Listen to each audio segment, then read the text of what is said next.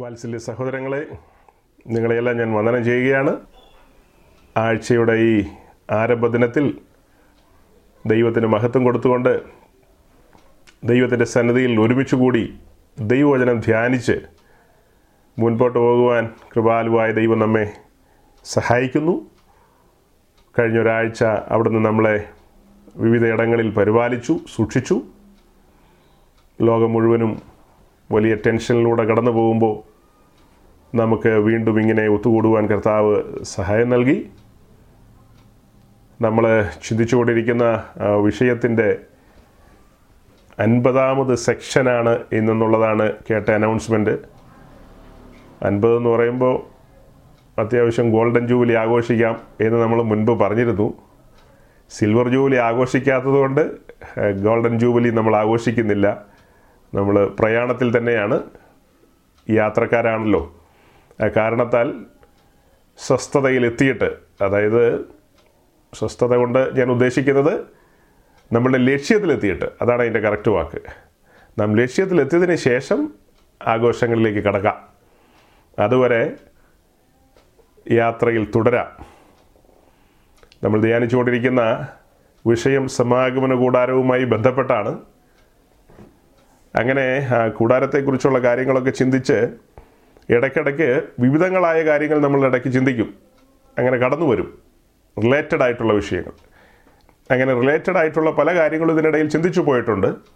എന്നിരുന്നാലും ഏറിയ പങ്കും സമാഗമന കൂടാരത്തിന്റെ ആ വിഷയവും വിശേഷിച്ച് അതിനകത്ത് നിറഞ്ഞു നിൽക്കുന്ന യേശുക്രിസ്തുവിന്റെ മഹത്വം എന്നുള്ള ആ കാര്യങ്ങളാണ് നമ്മൾ കണ്ടത്. ശരിക്കും നമ്മൾ സമാഗമന കൂടാരത്തിന്റെ ഒരു പിക്ചറൊക്കെ വെച്ച് അതിനെ മുൻനിർത്തിക്കൊണ്ട് കണ്ടെത്തിയത് ദൈവരാജ്യത്തിന്റെ മഹത്വവും മഹിമയാണ്. ദൈവസഭയെക്കുറിച്ചും അതിന്റെ പണിയെക്കുറിച്ചും. അഥവാ ഫിലിപ്പിന്റെ കൈസരിയിൽ നമ്മുടെ കർത്താവ് പറഞ്ഞല്ലോ ഞാൻ എന്റെ സഭയെ പണിയും പാതാള ഗോപുരങ്ങൾ അതിനെ ജയിക്കില്ലെന്നൊക്കെ. അപ്പോൾ ഞാൻ എന്റെ കൂടാരത്തെ പണിയും. വരാൻ പോകുന്ന പുതിയ ഭൂമിയിലേക്ക് ഇറങ്ങി വരുന്ന തേജസ്സിന്റെ കൂടാരം ഞാൻ എന്റെ കൂടാരത്തെ പണിയും. ഒരു ശക്തിക്കും അതിനെ മറിക്കാനോ അതിജീവിക്കുവാനോ കഴിയില്ല. ആ കൂടാരത്തിന്റെ ഭാഗമാകുവാൻ വിളിക്കപ്പെട്ടവരാണ് നാം ഓരോരുത്തരും. അപ്പോൾ അങ്ങനെ ഈ സമാഗമന കൂടാരത്തെ മുൻനിർത്തിക്കൊണ്ട് നമ്മൾ കർത്താവിന്റെ മഹത്വമുള്ള സഭയാണ് അടുത്ത് നിന്ന് കണ്ടുകൊണ്ടിരുന്നത്. ആ സഭയിൽ നിറഞ്ഞു നിൽക്കുന്ന യേശു ക്രിസ്തുവിന്റെ മഹിമയും വിവിധ നിലകളിൽ. ഈ ഒരു വിഷയം നമ്മൾ ചിന്തിക്കുമ്പോൾ അതിന്റെ തുടക്ക സമയത്ത് നമ്മൾ പറഞ്ഞിട്ടുണ്ട് ഏതാണ്ട് അൻപതിനടുത്ത അധ്യായങ്ങളാണ് വിശുദ്ധ ബൈബിളിൽ. പഴയ നിയമത്തിൽ നാൽപ്പത്തിയാറ് അധ്യായവും പുതിയ നിയമത്തിൽ നാല് അധ്യായവും അങ്ങനെ അൻപത് അധ്യായമാണ് ഈ ഒരു വിഷയത്തിന് വേണ്ടി നീക്കിവെച്ചിരിക്കുന്നത് വേറെ ഒരു സബ്ജക്റ്റിന് പോലും ഇത്രയും അധ്യായങ്ങൾ ചെലവഴിച്ചിട്ടില്ല. അപ്പോൾ ഇതിന്റെ ഒരു എൻഡിൽ നിന്ന് അടുത്ത എൻഡിലേക്ക് നമ്മൾ യാത്ര ചെയ്യുമ്പോൾ നമുക്ക് മനസ്സിലാകുന്ന ഒത്തിരി കാര്യങ്ങളുണ്ട്. മനുഷ്യവർഗത്തെക്കുറിച്ചും അവരുടെ സൃഷ്ടിപ്പിനെക്കുറിച്ചും വീഴ്ചയെക്കുറിച്ചും വീണ്ടെടുപ്പിനെക്കുറിച്ചും അവർ ദൈവത്തിന്റെ ഹിതത്തിലേക്ക് ചേരുന്നതിനെക്കുറിച്ചും ദൈവം അവർക്ക് വേണ്ടി ഒരുക്കിയിരിക്കുന്ന മഹിമയുടെ കലവറകളൊക്കെ തുറക്കുന്നതും ഇങ്ങനെ അനവധിയായ കാര്യങ്ങളാണ് ഇതിലൂടെ വെളിപ്പെട്ട് വെളിപ്പെട്ട് വെളിപ്പെട്ട് വരുന്നത്. മരുഭൂമി നിൽക്കുന്ന കതിരമരത്തെ വെട്ടിയെടുത്തു കൊണ്ടുവന്ന് വെള്ളിച്ചുവടിന് മുകളിൽ നിർത്തുന്ന ആ കാഴ്ചയൊക്കെ നമ്മൾ കണ്ടുകൊണ്ടിരിക്കുകയായിരുന്നു. അങ്ങനെ ആ മരങ്ങളെ പലകകളാക്കി നിർത്തി ആ പലകകളുടെ മുകളിൽ നാല് മൂടുശീലകൾ കടന്നു വരണം. അപ്പോൾ ഇങ്ങനെയാണ് നമ്മൾ കഴിഞ്ഞ ആഴ്ച പറഞ്ഞുകൊണ്ടിരുന്നത്. കഴിഞ്ഞ ആഴ്ചത്തെ നമ്മുടെ മെസ്സേജ് പറഞ്ഞുകൊണ്ടിരുന്നപ്പോൾ സാധാരണ നമ്മൾ ആ മെസ്സേജ് റെക്കോർഡ് ചെയ്യാറുണ്ട്. ഓഡിയോ മെസ്സേജുകൾ പിന്നീട് അത് പോഡ്കാസ്റ്റിൽ അപ്ലോഡ് ചെയ്യാറുണ്ട്. അങ്ങനെയാണ് നിങ്ങൾ പലരും പിന്നീട് അത് ചിലപ്പോൾ ഒന്ന് കേൾക്കാനായിട്ട് ശ്രമിക്കുന്നത്. എന്നാൽ കഴിഞ്ഞ ആഴ്ച നമുക്ക് അബദ്ധം പറ്റിപ്പോയി. അതിന്റെ സ്വിച്ച് ഓൺ ചെയ്യാൻ വിട്ടുപോയി. ഇന്ന് അതുകൊണ്ട് മുന്നമേ തന്നെയല്ല ഓൺ ചെയ്ത് വെച്ചിട്ടുണ്ട്. അപ്പോൾ അതിനുശേഷം വൈകിട്ട് ആ സെയിം ഡേയിൽ ഇന്ത്യൻ സമയം വൈകിട്ട് അന്ന് ജോയിൻ ചെയ്യാൻ പറ്റാത്ത ഒത്തിരി സഹോദരങ്ങൾ ഉണ്ടായിരുന്നു കാരണം നമ്മളുടെ ലിങ്കിനകത്ത് സംഭവിച്ചിരിക്കുന്ന സാങ്കേതിക പിഴവ് മൂലം പല സഹോദരന്മാർക്കും കടന്നു വരാൻ കഴിഞ്ഞില്ല. അവരെയെല്ലാം ഒത്തുകൂട്ടി സായന്തിനത്തിൽ ഞാൻ ഈ കാര്യങ്ങൾ ഒന്നുകൂടി ഒന്ന് പറഞ്ഞു വെച്ചു. നമ്മൾ പ്രഭാതത്തെ പറഞ്ഞ കാര്യങ്ങൾ അഥവാ ന്യൂസിലാൻഡിലെ സന്ധ്യാസമയത്ത് പറഞ്ഞ കാര്യങ്ങൾ ഇവരോട് പിന്നെയും ഒന്നുകൂടെ ആവർത്തിച്ചു. ആവർത്തിച്ചപ്പോൾ അത് അങ്ങനെ തന്നെ വന്നില്ല. വേറെ കുറേ കാര്യങ്ങളും കൂടെ കയറി വന്നു. മുന്നോട്ട് പ്രയാണം ചെയ്ത് പോകുമ്പോൾ പറയേണ്ട കാര്യങ്ങളും കൂടെ അഡ്വാൻസ് ചെയ്ത് കയറി വന്നു. അപ്പോൾ അത് നിങ്ങൾ പലരും കേട്ടില്ല. അതുകൊണ്ട് വീണ്ടും റിപ്പീറ്റ് ചെയ്യേണ്ടി വരും. നിങ്ങൾക്ക് കേൾക്കാൻ പാകത്തിന്. അപ്പോൾ കേട്ടവരത് പിന്നെ ഒന്നുകൂടെ ഒന്ന് കേൾക്കുക. കഴിഞ്ഞ ദിവസം സാറ്റർഡേ ഈവനിങ്ങിൽ ഞാൻ നിരന്തരം പറഞ്ഞുകൊണ്ടിരിക്കുന്ന മറ്റൊരു ഫോറത്തിൽ വാത്സല്യ സഹോദരങ്ങളോട് ഇടയ്ക്ക് ഓർക്കാപ്പുറത്ത് ഒരു മുന്നറിയിപ്പും കൊടുക്കാതെ ഇങ്ങനെ മെസ്സേജ് മുന്നോട്ട് പോയി അതിന്റെ ഒരു ഒന്നൊന്നേക മണിക്കൂർ മുന്നോട്ട് പോയ സമയത്ത് പെട്ടെന്ന് ഇങ്ങനെ പറഞ്ഞു വന്ന കൂട്ടത്തിൽ രണ്ട് ദിനവൃത്താന്ത പുസ്തകം ഏഴിന്റെ പതിനാലും പതിനഞ്ചും കയറി വന്നു. അപ്പോൾ അതങ്ങനെ കയറി വന്നപ്പോൾ ഞാൻ സഹോദരങ്ങളോട് ചോദിച്ചു വിശേഷിച്ച് സഹോദരിമാർക്കാണ് ആദ്യത്തെ അവസരം കൊടുത്തത്? അത് കഴിഞ്ഞിട്ടേ ഉള്ളൂ എപ്പോഴും സഹോദരന്മാർക്ക്. ഈ കൂടെ പാർട്ടിസിപ്പേറ്റ് ചെയ്യുന്ന സഹോദരിമാർക്ക് ആർക്ക് വേണേലും? അത് അമേരിക്കക്കാരാകാം യൂറോപ്പുകാരാകാം ഇന്ത്യക്കാരാകാം ആരും ആകട്ടെ. ഏതാണ്ട് ഈ മൂന്ന് സ്ഥലത്തു നിന്നുള്ളവരാണ് നമ്മുടെ ആ ഫോറത്തിലുള്ളത്. നിങ്ങൾ ആർക്ക് വേണമെങ്കിലും ആ വാക്യത്തെ പ്രതി നമ്മളതെങ്ങനെയാണ് വ്യാഖ്യാനിച്ചിരുന്നത് അല്ലെങ്കിൽ വിശദീകരിച്ചിരുന്നതെന്നൊന്ന് പറയാമെന്ന് പറഞ്ഞു. ഒരു ഫൈവ് മിനിറ്റ്സ് കൊണ്ട് നിങ്ങൾ പറയണം. ഒരാൾ നിങ്ങളോട് വന്ന് ചോദിക്കുകയാണ് പ്രതിവാദം ചോദിക്കുകയാണ് ഈ വാക്യത്തിന്റെ അർത്ഥം എന്താണ്? ഇതെങ്ങനെ വ്യാഖ്യാനിക്കും? ഇതെങ്ങനെ വിശദീകരിക്കും? അപ്പോൾ നിങ്ങൾ എങ്ങനെ മറുപടി പറയും? ആ നിലയിൽ തന്നെ മൊത്തത്തിലൊരു പ്രസംഗമല്ല അഞ്ച് മിനിറ്റ് കൊണ്ട് അതിന്റെ ഒരു സൂചന തരിക. സാധാരണ പെന്റിക്കോസ് ലോകത്ത് പറയുന്ന ഒരു കാര്യമുണ്ട്. എന്റെ നാമം വിളിക്കപ്പെട്ടിരിക്കുന്ന എന്റെ ജനം തങ്ങളെ തന്നെ താഴ്ത്തി പ്രാർത്ഥിച്ച് തങ്ങളുടെ ദുർമാർഗങ്ങളെ വിട്ടുതിരിയുമെങ്കിൽ ഞാൻ ദേശത്തിന് സൗഖ്യം കൊടുക്കുമെന്നുള്ളതാണ് സബ്ജക്റ്റ് അത് ഒരു പുതിയ നിയമ ക്രിസ്ത്യാനി എന്ന നിലയിൽ നമ്മൾ എങ്ങനെ പറയും എന്നുള്ളൊരു ചോദ്യം. അഞ്ച് മിനിറ്റിലധികം സമയം ഞാൻ കൊടുത്തു. അതായത് വെയിറ്റിംഗ് വെയിറ്റിങ്ങിൽ ഞാൻ അഞ്ച് അഞ്ച് മിനിറ്റിൽ കൂടുതൽ വെയിറ്റ് ചെയ്തു. ഒരു സഹോദരി രംഗത്ത് വന്നില്ല. പിന്നീട് സഹോദരന്മാർക്ക് പാസ് ചെയ്യേണ്ടി വന്നു. സഹോദരന്മാരിൽ എല്ലാവരും അറച്ചു നിന്നു. എല്ലാവർക്കും അറിയാവുന്നതുകൊണ്ടാണ് ആരും ആരും ഒന്നും പറഞ്ഞില്ല. പക്ഷെ അങ്ങ് മഞ്ഞ് പെയ്യുന്ന രാജ്യത്തു നിന്നൊരു സഹോദരൻ ചാടി കയറി പറഞ്ഞു. അദ്ദേഹത്തിനൊരു ലജ്ജയും വന്നില്ല. അദ്ദേഹം പറഞ്ഞത് ഇങ്ങനെയാ കാര്യങ്ങൾ എന്ന് പറഞ്ഞു. അതായത് രണ്ടാഴ്ച മുമ്പ് അതേ ഫോറത്തിൽ തന്നെ ഈ കാര്യം എക്സ്പ്ലെയിൻ ചെയ്തിട്ടുണ്ട്. ആ കാര്യം ഒന്ന് എടുത്തു പറയാൻ വേണ്ടിയിട്ടാണ് അപ്പം ഞാൻ പറഞ്ഞതിന്റെ സാരം ഒരു കാര്യം എനിക്ക് മനസ്സിലായി. എത്ര ആവർത്തന പുസ്തകം എഴുതിയെന്ന് പറഞ്ഞാലും മനുഷ്യൻ ഇതൊന്നും ഓർത്തിരിക്കുന്നില്ല. രണ്ടാഴ്ച മുമ്പ് പറഞ്ഞത് മൂന്നാമത്തെ ആഴ്ച ചോദിച്ചാലും അത് മറുപടി ഒന്നും പറയണമെന്നുമില്ല. ചിലർക്കറിയാം ചിലർക്ക് അത് പറഞ്ഞ് ഫലിപ്പിക്കാനുള്ളൊരു ബുദ്ധിമുട്ട് ചിലർക്ക് ഒരു സഭാകമ്പം എന്നൊക്കെ പറയുമല്ലോ. അങ്ങനെയൊക്കെയുണ്ട്. ചില സഹോദരിമാർ എനിക്ക് പിന്നീട് മെസ്സേജ് അയച്ചു. അത് വളരെ ദുഃഖകരമായി പോയി പറയേണ്ടതായിരുന്നു. അങ്ങ് ആഗ്രഹിച്ചിരുന്നു ഞങ്ങളുടെ വായിൽ നിന്നത് കേൾക്കാൻ പക്ഷെ ഞങ്ങൾക്കത് കഴിഞ്ഞില്ല. ക്ഷമിക്കണമേ എന്ന് പറഞ്ഞ്. ക്ഷമിക്കുകയല്ലാതെ എന്ത് ചെയ്യാൻ പറ്റും? അപ്പോൾ ഇവിടെയും ഞാൻ പറയുകയാണ് ഒന്ന് പറഞ്ഞതാണെങ്കിലും വീണ്ടും പറയുകയാണ്. അത്ര സീരിയസ് ആയ ഒരു കാര്യത്തിലേക്കാണ് നമ്മളിപ്പോൾ പറഞ്ഞുകൊണ്ട് വരുന്നത്. നമ്മളുടെ ഈ അൻപതാമത്തെ സെക്ഷനിലേക്ക് വരുമ്പോൾ നമ്മളൊരു കുറിവാക്യമായിട്ട് എടുത്ത് വായിച്ചത് എൺപത്തിനാലാം സങ്കീർത്തനം അതിന്റെ ഒന്നാം വാക്യമാണ്. എല്ലാവർക്കും കാണാപ്പാടം അറിയാവുന്ന മനപ്പാടം അറിയാവുന്ന വാക്യം. എൺപത്തിനാലാം സങ്കീർത്തനം തന്നെ നമുക്ക് വലിയ താല്പര്യമുള്ള ഒരു സങ്കീർത്തനമാണ്. അതിന്റെ ആദ്യ വാക്യം എന്ന് പറയുന്നത് സൈന്യങ്ങളുടെ യഹോവേ തിരുനിവാസം എത്ര മനോഹരം. നാം ഇപ്പോൾ പറഞ്ഞു കൊണ്ടുവരുന്ന ഈ ടോപ്പിക്ക് കൂടാരത്തിന് മുകളിലുള്ള നാല് മൂടുശീലകൾ എന്നുള്ളൊരു വിഷയം അൻപതാമത്തെ സെക്ഷനിലേക്ക് വന്നപ്പോഴാണ് അത് ഉരുത്തിരിഞ്ഞു വന്നത്. എന്നാൽ ഞാൻ ഈ വിഷയം ആദ്യമായി പ്രസംഗിച്ചു തുടങ്ങിയപ്പോൾ ഈ സമാഗമന കൂടാരത്തിന് മുകളിലുള്ള നാല് മൂടുശീലകൾ എന്നുള്ളതാണ് ആദ്യമായിട്ട് പ്രസംഗിച്ചു തുടങ്ങിയത്. പ്രാകാരത്തെക്കുറിച്ചോ യാഗപീഠത്തെക്കുറിച്ചോ താമ്രത്തൊട്ടിയെക്കുറിച്ചോ അല്ലെങ്കിൽ പെട്ടകത്തെക്കുറിച്ചോ അങ്ങനെ അനവധിയായ വിഷയങ്ങളുണ്ടല്ലോ ഇതിനകത്ത്. താമ്രച്ചൂടുകളുണ്ട് വെള്ളിച്ചൂടുകളുണ്ട് ഈ വക കാര്യങ്ങളൊന്നുമല്ല ഞാൻ പറഞ്ഞു കൊണ്ടുവന്നത്. അതായത് ഒരു അഞ്ചെട്ട് വർഷം പുറകിൽ എറണാകുളത്താണ് ഈ മൂടുശീല എന്നൊരു വിഷയത്തെക്കുറിച്ച് സംസാരിക്കാനുള്ളൊരു സാവകാശം പരിശുദ്ധാത്മാവ് തന്നത്. അന്ന് അന്നത്തെ നിലയിലൊക്കെ ആ കാര്യങ്ങളെല്ലാം പറഞ്ഞു കൊണ്ടുവന്നു. പക്ഷേ അതിനു മുമ്പ് ഈ സമാഗമന കൂടാരത്തോടുള്ള ബന്ധത്തിൽ ആദ്യത്തെ ഒരു മെസ്സേജ് പറഞ്ഞത് മല്ലപ്പള്ളിക്കടുത്ത് നെടുങ്ങാടപ്പള്ളി എന്ന് പറയുന്ന സ്ഥലത്തൊരു വൈ എം സി ഉണ്ട്. ആ വൈ എം സിയിലാണ് എൺപത്തിനാലാം സങ്കീർത്തനം തുറന്ന് ഈ വാക്യം വായിച്ച് സമാഗമന കൂടാരത്തെക്കുറിച്ചുള്ള ഒരു ഓവറോൾ പിക്ചർ അവിടെ കൂടിയിരുന്നവരുടെ മുമ്പാകെ കൊടുക്കാനിടയായത്. അതെല്ലാം കൊടുത്ത് വീട്ടിൽ തിരിച്ചു വന്നതിന് ശേഷമാണ് ഞാൻ പിന്നെയും ഈ കാര്യത്തെക്കുറിച്ച് ഒരു അന്വേഷണത്തിലേക്ക് പോയിക്കൊണ്ടിരുന്നു. ആ അന്വേഷണമാണ് എന്നെ പുറപ്പാട് പുസ്തകം ഇരുപത്തിയാറാം അധ്യായത്തിലേക്ക് എത്തിച്ചത്. അല്ലെങ്കിൽ ഇരുപത്തഞ്ച് മുതലുള്ള അധ്യായങ്ങൾ. ഈ വിഷയത്തെക്കുറിച്ച് ആധികാരികമായി അന്വേഷിക്കുകയും പഠിക്കുകയും ചെയ്യാനുള്ള പ്രേരണ എവിടെയാണല്ലോ കിടക്കുന്നത്. അങ്ങനെ അത് അന്വേഷിച്ച് പഠിച്ച് മുന്നോട്ട് വരുമ്പോഴാണ് ഇരുപത്തിയാറാം അധ്യായത്തിലേക്ക് വരുന്നത്. ഇരുപത്തിയാറാം അധ്യായത്തിൽ കണ്ണുടക്കി. അങ്ങനെ ഇരുപത്താറാം അധ്യായത്തിന്റെ ഒന്ന് മുതൽ പതിനാല് വരെയുള്ള ആ വാക്യങ്ങൾ വായിക്കുമ്പോഴാണ് സമാഗമന കൂടാരത്തിന് മുകളിലുള്ള നാല് മൂടിശീലകൾ വെളിപ്പെട്ടു വരുന്നത്. അത് കഴിഞ്ഞ് പതിനഞ്ച് മുതൽ മുപ്പത് വരെയുള്ള വാക്യങ്ങളിലാണ് ഇതിനകത്ത് നിൽക്കുന്ന നാൽപ്പത്തിയെട്ട് പലക നമ്മൾ കണ്ടു അത് കർത്താവിന്റെ മണവാട്ടിയെ കാണിക്കുന്നു എന്ന്. ആ പലക തൊണ്ണൂറ്റിയാറ് വെള്ളിച്ചൂടുകളിൽ സിൽവർ സോക്കറ്റുകളിൽ നിൽക്കുന്നു. അതിന്റെ ആഴങ്ങൾ വളരെ വലുതാണ്.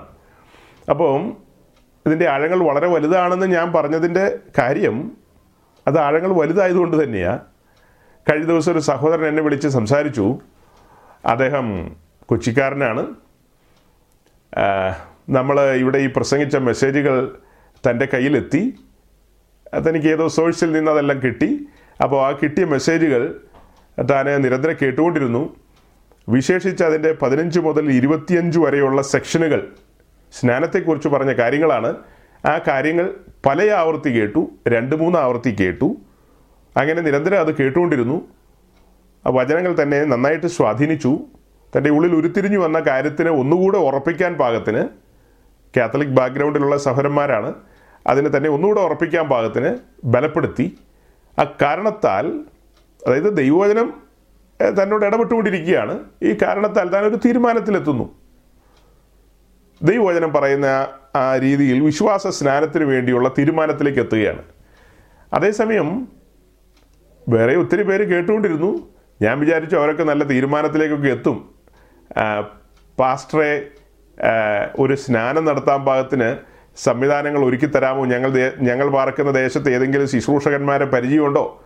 അല്ലെങ്കിൽ ഏതെങ്കിലും സഭയുമായി ബന്ധമുണ്ടോ? ഉണ്ടെങ്കിൽ അവരെ ഒന്ന് ബന്ധപ്പെടുത്തി ഞങ്ങളെ ഒന്ന് ഈ സത്യങ്ങളുടെ പൂർണതയിലേക്ക് നയിക്കാൻ പാകത്തിന് സഹായിക്കണം എന്നൊക്കെ പറയുമെന്ന് ഞാൻ പ്രതീക്ഷിച്ച മേഖലകളുണ്ട്. അവിടെ നിന്നൊന്നും എനിക്കൊരു വിളി വന്നില്ല. പക്ഷെ ഞാൻ പ്രതീക്ഷിക്കാത്ത സ്ഥലത്തുനിന്ന് അപ്രതീക്ഷിതമായിട്ടാണ് ഇങ്ങനെ ഒരു കാര്യം കേട്ടത്. അപ്പോൾ തന്നെ അങ്ങ് തിരുവല്ലായിക്കപ്പുറേ ഞാൻ ഇടയ്ക്ക് നിങ്ങളോട് സൂചിപ്പിച്ചതാണ്. ഒരു റിട്ടയർഡ് നേവൽ ഓഫീസറായ ഒരു അല്പം പ്രായമുള്ള ഒരു അങ്കിൾ അദ്ദേഹം കഴിഞ്ഞ ദിവസങ്ങൾ എന്നോട് ഇങ്ങനെ സംസാരിച്ചു. സംസാരിച്ച കൂട്ടത്തിൽ പറഞ്ഞു ഞാൻ ഇപ്പോൾ മുപ്പതാമത്തെ സെക്ഷനിലെത്തി. ഒന്നാമത്തെ സെക്ഷൻ മുതൽ കേട്ട് ഏതാണ്ട് മുപ്പതാമത്തെ സെക്ഷനിലെത്തി. അത് പല ഒരു കേട്ടിട്ടുണ്ട്. അങ്ങനെ ഞാൻ ആ കാര്യങ്ങളെക്കുറിച്ച് നല്ല ഒരു ഒരു തറവായ ബോധ്യത്തിലേക്ക് എത്തി.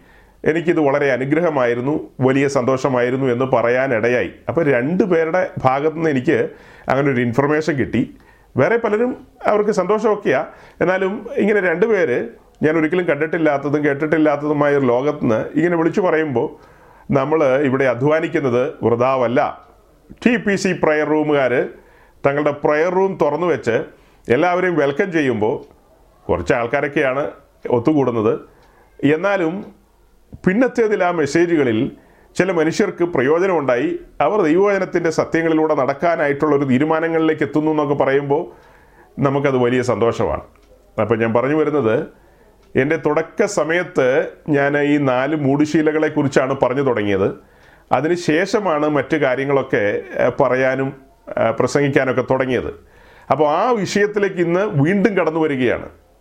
കഴിഞ്ഞ ആഴ്ച അതിന്റെ ഒരു തുടക്കം വെച്ചു. ഇന്നത് വീണ്ടും പറഞ്ഞു വരികയാണ്.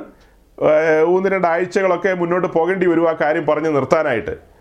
ഞങ്ങളത് എറണാകുളത്ത് പ്രസംഗിച്ചപ്പോൾ എനിക്ക് തോന്നുന്നത് ഒരു അഞ്ചാറ് നാലഞ്ചോ അഞ്ചോ ആറോ ആഴ്ചകൾ തന്നെ മുന്നോട്ട് പോയി ആ കാര്യങ്ങൾ പറഞ്ഞ് പൂർത്തീകരിക്കാൻ.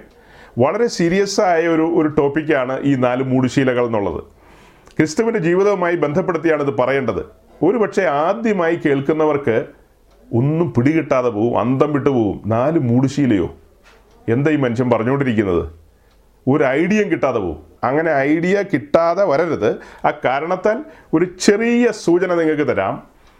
ഞങ്ങൾ ഈ വിഷയങ്ങൾ ധ്യാനിച്ചുകൊണ്ടിരുന്നപ്പോൾ അതിന്റെ ആദ്യ സമയത്ത് ഏതാണ്ട് ഒരു അഞ്ച് സെക്ഷനുകൾ എടുത്ത് പരിശോധിച്ചു കഴിഞ്ഞാൽ ആ ഭാഗത്ത് പറഞ്ഞ ചില വാക്യങ്ങൾ നിങ്ങളുടെ മുമ്പാകെ കൊണ്ടുവരികയാണ്. ആ വാക്യങ്ങളെ ബന്ധപ്പെടുത്തി സൂചന തരാം. അപ്പോൾ ഈ നാല് മൂടിശീലകളെ കുറിച്ച് നിങ്ങൾക്ക് ഒരു ഐഡിയ കിട്ടും. സമാഗമന കൂടാരം എന്ന് പറയുന്നത് സ്വർഗത്തിലുള്ള കൂടാരത്തിന്റെ നിഴലാണ്. അപ്പോൾ തന്നെ ഇത് ദൈവസഭയുടെ നിഴലാണ്. ഈ വിഷയം പഠിച്ച് മനസ്സിലാക്കുമ്പോൾ സമാഗമന കൂടാരം പണതത് മോശയാണ് അതൊരു ടെമ്പററി സ്ട്രക്ചറാണ് പിന്നത്തേതിൽ ശലോമോന്റെ നേതൃത്വത്തിൽ എരുശലേമിൽ ഒരു പെർമനന്റ് സ്ട്രക്ചർ പണതു. ആ പെർമനന്റ് സ്ട്രക്ചറെയാണ് നമ്മൾ എരുശലേം ദേവാലയം എന്നുള്ള നിലയിൽ അറിയപ്പെടുന്നത്. ആ പെർമനന്റ് സ്ട്രക്ചറിനെ അഥവാ സ്ഥിരമായി ഒരു അടിസ്ഥാനത്തിന്മേൽ പണിതിരിക്കുന്ന ആ ആലയത്തെയാണ് എരുശലേം ദൈവാലയം അല്ലെങ്കിൽ ശലോമോന്റെ ആലയം എന്നുള്ള നിലയിൽ നാം കേട്ടിരിക്കുന്നത്. പിന്നീട് നാം ചിന്തിച്ചത് യേശു ക്രിസ്തു ഈ ഭൂമിയിൽ ഒരു മൺമയ കൂടാരത്തിൽ മുപ്പത്തിമൂന്നര തിരുവയസ് സഞ്ചരിച്ചു. അല്ലെങ്കിൽ പ്രവർത്തിച്ചു. പ്രവർത്തി തികച്ചു. മുപ്പത്തിമൂന്നര തിരുവയസ് ഒരു മൺകൂടാരത്തിൽ. പിന്നത്തേതിൽ നാം യേശുക്രിസ്തുവിനെ കാണുന്നത് ഒരു വിൺമയ കൂടാരത്തിലാണ്. അത് കഴിഞ്ഞ് നാം ചിന്തിച്ചത് ദൈവസഭ ഈ ഭൂമിയിൽ പരദേശികൾ എന്ന നിലയിൽ കൂടാരവാസികൾ എന്ന നിലയിൽ സഞ്ചരിക്കുന്നവരുടെ ഒരു കൂട്ടം എന്ന നിലയിൽ മുന്നോട്ട് പോയിക്കൊണ്ടിരിക്കുന്നു. പിന്നത്തേതിൽ സഭയെ പുതിയ ഭൂമിയിൽ നാം കാണുകയാണ്. മഹത്വപൂർണമായ ഒരു അവസ്ഥയിൽ തേജസ്സിന്റെ ഒരു നഗരം എന്ന നിലയിൽ ദൈവത്തിന്റെ മന്ദിരം എന്ന നിലയിൽ നമ്മൾ പുതിയ ഭൂമിയിലാണ് പിന്നത്തേതി കാണുന്നത്. അതും കഴിഞ്ഞ് നാം ചിന്തിച്ചു വ്യക്തിപരമായി നാം ഓരോരുത്തരും മൺമയമായ കൂടാരത്തിൽ സഞ്ചരിച്ചുകൊണ്ടിരിക്കുന്നു. കുരുന്ത് ലേഖനമാണ് അതിന്റെ പിൻബലം കൂടാരമായ ഭൗമഭവനം. ഈ കൂടാരത്തിൽ വസിച്ചുകൊണ്ട് നാം യാത്രക്കാരെന്ന നിലയിൽ ഈ ഭൂമിയിൽ അന്യരും പരദേശികളും എന്ന നിലയിൽ അബ്രഹാം നമുക്ക് മുൻപ് പോയിട്ടുണ്ട്. അദ്ദേഹം ഒരു നഗരത്തിന് വേണ്ടി കാത്തിരുന്നെന്നൊക്കെ നാം വായിക്കുന്നില്ലേ? അദ്ദേഹം ഇവിടെ അന്യനും പരദേശിയും എന്ന നിലയിൽ ഇവിടുത്തെ സംവിധാനങ്ങളോട് ലയിച്ചു ചേരാതെ അപ്പോൾ തന്നെ ഇവിടെ ജീവിച്ചുകൊണ്ട് സകല മനുഷ്യർക്കും പ്രയോജനമുള്ളവനായി ജീവിച്ചു. ഇവിടുത്തെ സംവിധാനങ്ങളോട് സിസ്റ്റത്തോട് ലയിച്ചു ചേർന്നില്ല. ഇവിടുത്തെ സിസ്റ്റം താൻ പലതും അഡോപ്റ്റ് ചെയ്തില്ല. പല കാര്യങ്ങളും വിട്ടുകളഞ്ഞു. അതേസമയം തന്റെ പൗത്രനായ ലോത്ത് എന്ന് പറയുന്നവൻ അങ്ങനെയല്ലായിരുന്നു. ലോത്ത് അവിടുത്തെ ഏറ്റവും മോഡേൺ ടെക്നോളജികൾ വരുന്നതിന് മുമ്പ് പുള്ളി എല്ലാം എന്താ ഓൺലൈനിൽ പർച്ചേസ് ചെയ്യുമായിരുന്നു സകല കാര്യങ്ങളും. തന്റെ പെമ്മക്കൾക്കും അത് ഒക്കെ കൊടുക്കുമായിരുന്നു പെമ്മക്കളും മിടുക്കികളായിരുന്നു. അവരെല്ലാം ഓൺലൈനിൽ പർച്ചേസ് ചെയ്യുമായിരുന്നു അങ്ങനെ അവർ രണ്ടുപേരും രണ്ട് പയ്യന്മാരെ ഓൺലൈനിൽ സംഘടിപ്പിച്ചതാണെന്നാണ് തോന്നുന്നത്. എങ്ങനെയാണേലും അവർ അവരൊക്കെ ബഹുഗേമന്മാരും മിടുക്കരും മിടുക്കികളുമായിരുന്നു. പക്ഷേ അബ്രഹാമും മക്കളും അത്ര എന്താ താലന്തുകളൊന്നും വ്യാപാരം ചെയ്തില്ലെന്നാണ് തോന്നുന്നത്. നമ്മൾ പറയില്ലേ താലന്ത് പരിശോധന എന്നൊക്കെ. അങ്ങനെ താലന്ത് പരിശോധനയ്ക്ക് പിള്ളേരൊക്കെ വരുന്നു പിള്ളേർ അങ്ങനെ തലകുത്തി മറിയുന്നു. അങ്ങനെ എന്തെല്ലാം കാര്യങ്ങളാണ് ബന്ധുക്കോസുകാരുടെ ഇടയിൽ അതുപോലെയൊന്നും അബ്രഹാം പോയില്ല. എന്തായാലും അദ്ദേഹം ദൈവത്തിന്റെ കാര്യപരിപാടിക്ക് വേണ്ടി ആവലോടെ കാത്തിരുന്നു. അപ്പോൾ നമ്മൾ ഒടുവിൽ പറഞ്ഞ എന്താ? നാം ഈ ഭൂമിയിൽ കൂടാരവാസികളായി വ്യക്തിപരമായി കൂടാരത്തിൽ സഞ്ചരിച്ചുകൊണ്ടിരിക്കുന്നു. പിന്നത്തേതിൽ നാം ഒരു സ്വർഗീയ കൂടാരത്തിലേക്ക് ഈ മൺമയ കൂടാരത്തിൽ നിന്ന് ഒരു സ്വർഗീയ കൂടാരത്തിലേക്ക് നാം കടക്കും. ഇങ്ങനെയൊക്കെയാണ് പറഞ്ഞു കൊണ്ടുവന്നത് അപ്പോൾ ഇത് പറയുമ്പോൾ യേശു ക്രിസ്തുവിന്റെ ലൈഫിനെ കുറിച്ച് ഇടയ്ക്ക് പറഞ്ഞു ഞാൻ. മൺമയ കൂടാരത്തിലാണ് സഞ്ചരിച്ചത്. അത് എന്തുകൊണ്ട് അങ്ങനെ പറഞ്ഞെന്ന് ചോദിച്ചാൽ രണ്ട് വാക്യങ്ങളാണ് നമ്മുടെ മുൻപിലുള്ളത്. രണ്ടിലധികം ഉണ്ട് അതായത് എബ്രായ ലേഖനത്തിലേക്ക് നമ്മൾ നോക്കുമ്പോൾ നമുക്ക് കാണാൻ കഴിയുന്നത് പിതാവ് പുത്രൻ ഈ ഭൂമിയിലേക്ക് വരുമ്പോൾ തനിക്ക് വേണ്ടി ഒരു ശരീരമൊരുക്കി. ആ ശരീരത്തെക്കുറിച്ച് എബ്രായ ലേഖനം ഒൻപതിന്റെ പതിനൊന്നിൽ പറയുന്നത് അവൻ കൂടാരത്തിൽ വസിച്ചെന്നുള്ളതാണ്. തന്റെ ശരീരത്തെ ഒരു കൂടാരം ടാബർനാക്കൽ എന്ന നിലയിൽ ഒരു നിവാസം എന്ന നിലയിൽ ഒരു മൺമയമായ കൂടാരം എന്ന നിലയിലാണ് അവിടെ പരിശുദ്ധാത്മാവ് ചിത്രീകരിക്കുന്നത്. യേശു ക്രിസ്തു കൂടാരത്തിൽ വസിച്ചു. അതുപോലെ യോഹന്നാന്റെ സുവിശേഷം ഒന്നാം അധ്യായത്തിന്റെ പതിനാലാം വാക്യത്തിലേക്ക് വരുമ്പോൾ അവിടെയും ഉണ്ട് അവൻ കൃപയും സത്യവും നിറഞ്ഞവനായി നമ്മുടെ ഇടയിൽ പാർത്തെന്ന് മലയാളത്തിൽ അത് വായിച്ചു വരുമ്പോൾ അതിന്റെ അസൽ വായനയിലേക്ക് വരുമ്പോൾ കാണുന്നത് അവൻ നമ്മുടെ ഇടയിൽ കൂടാരമടിച്ചു പാർത്തെന്നുള്ളതാണ്. അപ്പോൾ യേശു ക്രിസ്തു കൂടാരത്തിൽ ആയിരുന്നു എന്നുള്ളത് രണ്ട് സീരിയസ് വാക്യങ്ങളിലൂടെ നമുക്ക് ഉത്തരം കിട്ടും. അതായത് എബ്രായ ലേഖനം ഒൻപതിന്റെ പതിനൊന്നും അതുപോലെ യോഹന്നന്റെ സുവിശേഷം ഒന്നാം അധ്യായത്തിലെ വാക്യത്തിലൂടെ നമുക്ക് മനസ്സിലാകുന്ന ഒരു കാര്യമാണ് യേശു ക്രിസ്തു കൂടാരത്തിലായിരുന്നു. ഇനി തർക്കിക്കേണ്ട ആവശ്യമോ അല്ലെങ്കിൽ സംശയിക്കേണ്ട ആവശ്യമോ ഒന്നും അവിടെ വരുന്നില്ല. പക്കായാണ്. ദൈവവചനം അത് പറയുന്നു. അപ്പോൾ അതിനു മുൻപ് നമ്മൾ നോക്കുമ്പോൾ യേശു ക്രിസ്തുവിന് നിഴലായി നിൽക്കുകയാണ് സമാഗമന കൂടാരം. സമാഗമന കൂടാരത്തിന്റെ നിർമ്മിതി എങ്ങനെയോ അതിന്റെ സ്ട്രക്ചറുകൾ എങ്ങനെയെല്ലാമാണോ അതിനനുസരിച്ചാണ് യേശു ക്രിസ്തുവിന്റെ കൂടാരവും ആ കൂടാരത്തിലെ വാസവും. കൂടാരം എന്ന് പറയുമ്പോൾ തന്റെ ലൈഫ് മുഴുവൻ വരികയാണ്. തന്റെ ലൈഫ് മുഴുവനുമാണ് അതിലൂടെ വെളിപ്പെട്ട് വരുന്നത്. ശരിക്കും നമ്മൾ ഈ സമാഗമന കൂടാരത്തെയൊക്കെ മുൻനിർത്തിക്കൊണ്ട് ഈ കാര്യങ്ങളെ പഠിക്കാൻ ആരംഭിച്ചത് എന്തിനാ? സമാഗമന കൂടാരത്തെക്കുറിച്ച് ഒരു അറിവ് നേടിയിട്ട് ഡോക്ടറേറ്റ് എടുക്കാനല്ലല്ലോ. നമുക്കിതിലൂടെ നമ്മുടെ കർത്താവിനെ വീണ്ടെടുപ്പുകാരനെ സകല മഹത്വത്തോടും കൂടി അവനെ അറിയണം. അതുപോലെ ഇഹലോകത്തിലെ അവന്റെ ജീവിതം എങ്ങനെയായിരുന്നു എന്നുള്ളതും അടുത്ത് നിന്ന് കാണണം. അപ്പോൾ തന്നെ ആ ജീവിതത്തെ പിന്തുടരുവാൻ അവന്റെ കാലടികളെ പിന്തുടരുവാൻ വിളിക്കപ്പെട്ടവരായ നാം ആ കാലടികളെ സൂക്ഷ്മമായി കാണുവാനാണ് ഇങ്ങനെ ഈ സമാഗമന കൂടാരത്തിന്റെ പിക്ചറും മറ്റു കാര്യങ്ങളും ഒക്കെ പല ഡെമോൺസ്ട്രേഷനുകളും ഒക്കെ വഴി ഈ പരിശ്രമത്തിലേക്ക് നമ്മൾ വരുന്നത്. കഴിഞ്ഞ ആഴ്ച ചില പിക്ചറുകൾ കാണിച്ചു വീഡിയോസ് കാണിച്ചു. അപ്പോൾ ഇന്ന് സാവകാശം അതിനൊക്കെ കുറവായതുകൊണ്ട് ഞാൻ വേഗം മുന്നോട്ട് പറഞ്ഞങ്ങ് പോവുകയാണ്. ഒരു കാര്യം നിങ്ങളുടെ മുമ്പിൽ കൊണ്ടുവന്നു യേശു ക്രിസ്തു കൂടാരത്തിൽ വസിച്ചു. അപ്പോൾ തന്നെ സമാഗമന കൂടാരമാണ് നിഴലായി നിൽക്കുന്നത്. സമാഗമന കൂടാരത്തിൽ എന്തെന്തെല്ലാം കാര്യങ്ങളുണ്ടോ അതെല്ലാം യേശു ക്രിസ്തുവിൽ നിഴലിക്കുകയാണ്. സമാഗമന കൂടാരത്തിൽ യാഗപീഠമുണ്ട്. യാഗപീഠം കാണിക്കുന്നത് റിഡംഷനെയാണ് അഥവാ വീണ്ടെടുപ്പിനെയാണ്. ഇസ്രായേലിനോടുള്ള ബന്ധത്തിൽ വീണ്ടെടുപ്പിന് ഒരുവൻ സമാഗമന കൂടാരത്തിന് മുൻപിലേക്ക് വന്നാൽ അവിടുത്തെ യാഗപീഠം വഴിയാണ് അവന്റെ വീണ്ടെടുപ്പ് പൂർത്തീകരിക്കുന്നത്. പാപമോചനം ലഭിക്കുന്നത്. അതേസമയം പിന്നത്തേതിൽ യേശു ക്രിസ്തു ഈ ഭൂമിയിൽ തന്റെ പരസ്യ ശുശ്രൂഷ മൂന്നര കൊല്ലമാണ് നമുക്കറിയാം. മുപ്പത്തി മൂന്നരാന്ന് പൊതുവെ പറഞ്ഞെങ്കിലും മൂന്നര കൊല്ലത്തെ പരസ്യ ശുശ്രൂഷ സമയത്ത് അനേകർ തന്റെ അടുക്കൽ വന്നപ്പോൾ തന്നോട് ചേർന്ന് വന്ന ആളുകൾക്ക് വ്യക്തിജീവിതങ്ങൾക്ക് പാപമോചനം ലഭിച്ചു. വിടുതലുകൾ ലഭിച്ചു. പാപക്ഷമ ലഭിച്ചു. അപ്പോൾ സമാഗമന കൂടാരത്തിൽ എന്തെന്തെല്ലാം കാര്യങ്ങളുണ്ടോ? അതെല്ലാം യേശു ക്രിസ്തുവിലുണ്ട് അവിടെ താമ്രത്തൊട്ടിയുണ്ട്. അത് പരിശുദ്ധാത്മാവിനെ കാണിക്കുന്നു. യേശു ക്രിസ്തുവിലേക്ക് നോക്കുമ്പോൾ അവൻ ആത്മ നിറവിലാണ് ശുശ്രൂഷിച്ചത്. പരിശുദ്ധാത്മ നിറവിലാണ്. അവൻ ആത്മാവിന്റെ ശക്തിയോടുകൂടി ഗലീലയിലേക്ക് പോയി എന്നൊക്കെയാണ് വായിക്കുന്നത്. അവൻ ആത്മാവ് നിറഞ്ഞവനായിരുന്നു.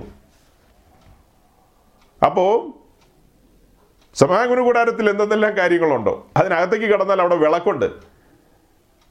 ആ വിളക്കിനെ മുൻനിർത്തിക്കൊണ്ട് എന്താ യേശു പറഞ്ഞത്? ഞാൻ ലോകത്തിന്റെ വെളിച്ചമാകുന്നു എന്നാണ്. അവിടെ അപ്പമുണ്ട് മേശമേൽ. ആ അപ്പത്തിലേക്ക് നോക്കിയിട്ട് എന്താ പറഞ്ഞത്? ഞാൻ ജീവന്റെ അപ്പമാകുന്നു. അങ്ങനെ ഓരോരോ കാര്യങ്ങളാണ്. എല്ലാം ക്രിസ്തുവുമായി റിലേറ്റഡ് ആണ്. സകല കാര്യങ്ങളും. സകലതും യേശു ക്രിസ്തുവുമായി റിലേറ്റഡ് ആണ്. അപ്പം നമ്മൾ നാല് മൂടുശീലയെ കുറിച്ച് പറയാൻ തുടങ്ങുമ്പോൾ അഡ്വാൻസ് ചെയ്ത് ആദ്യമായി കേൾക്കുന്നവർക്ക് നല്ല ബോധ്യം ലഭിക്കാനാണ് ഇത്രയും ഒരു മുഖവുര പറഞ്ഞത്. ഈ മുഖവുരയിൽ നിങ്ങൾ തൃപ്തരായെന്ന് ഞാൻ വിശ്വസിക്കുന്നു. മനസ്സിലാകാത്ത ആരെങ്കിലും ഉണ്ടെങ്കിൽ പിന്നത്തേതിൽ ബന്ധപ്പെട്ടാൽ പറഞ്ഞു തരാം. ഇത്രയേ ഉള്ളൂ അതിനകത്തെ കാര്യം.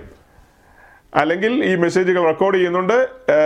നിങ്ങൾക്ക് ഒന്നുകൂടെ കേൾക്കണമെന്ന് തോന്നിക്കഴിഞ്ഞാൽ അതിന്റെ ഉത്തരവാദിത്തപ്പെട്ടവർ അതിന്റെ ലിങ്കൊക്കെ നിങ്ങൾക്ക് അയച്ചു തരും. നിങ്ങൾ ആ വഴിയിലൂടെ പിന്നെയും കേൾക്കുക. അത് ഇങ്ങനെ കേട്ടിട്ട് മാത്രം കാര്യമില്ല.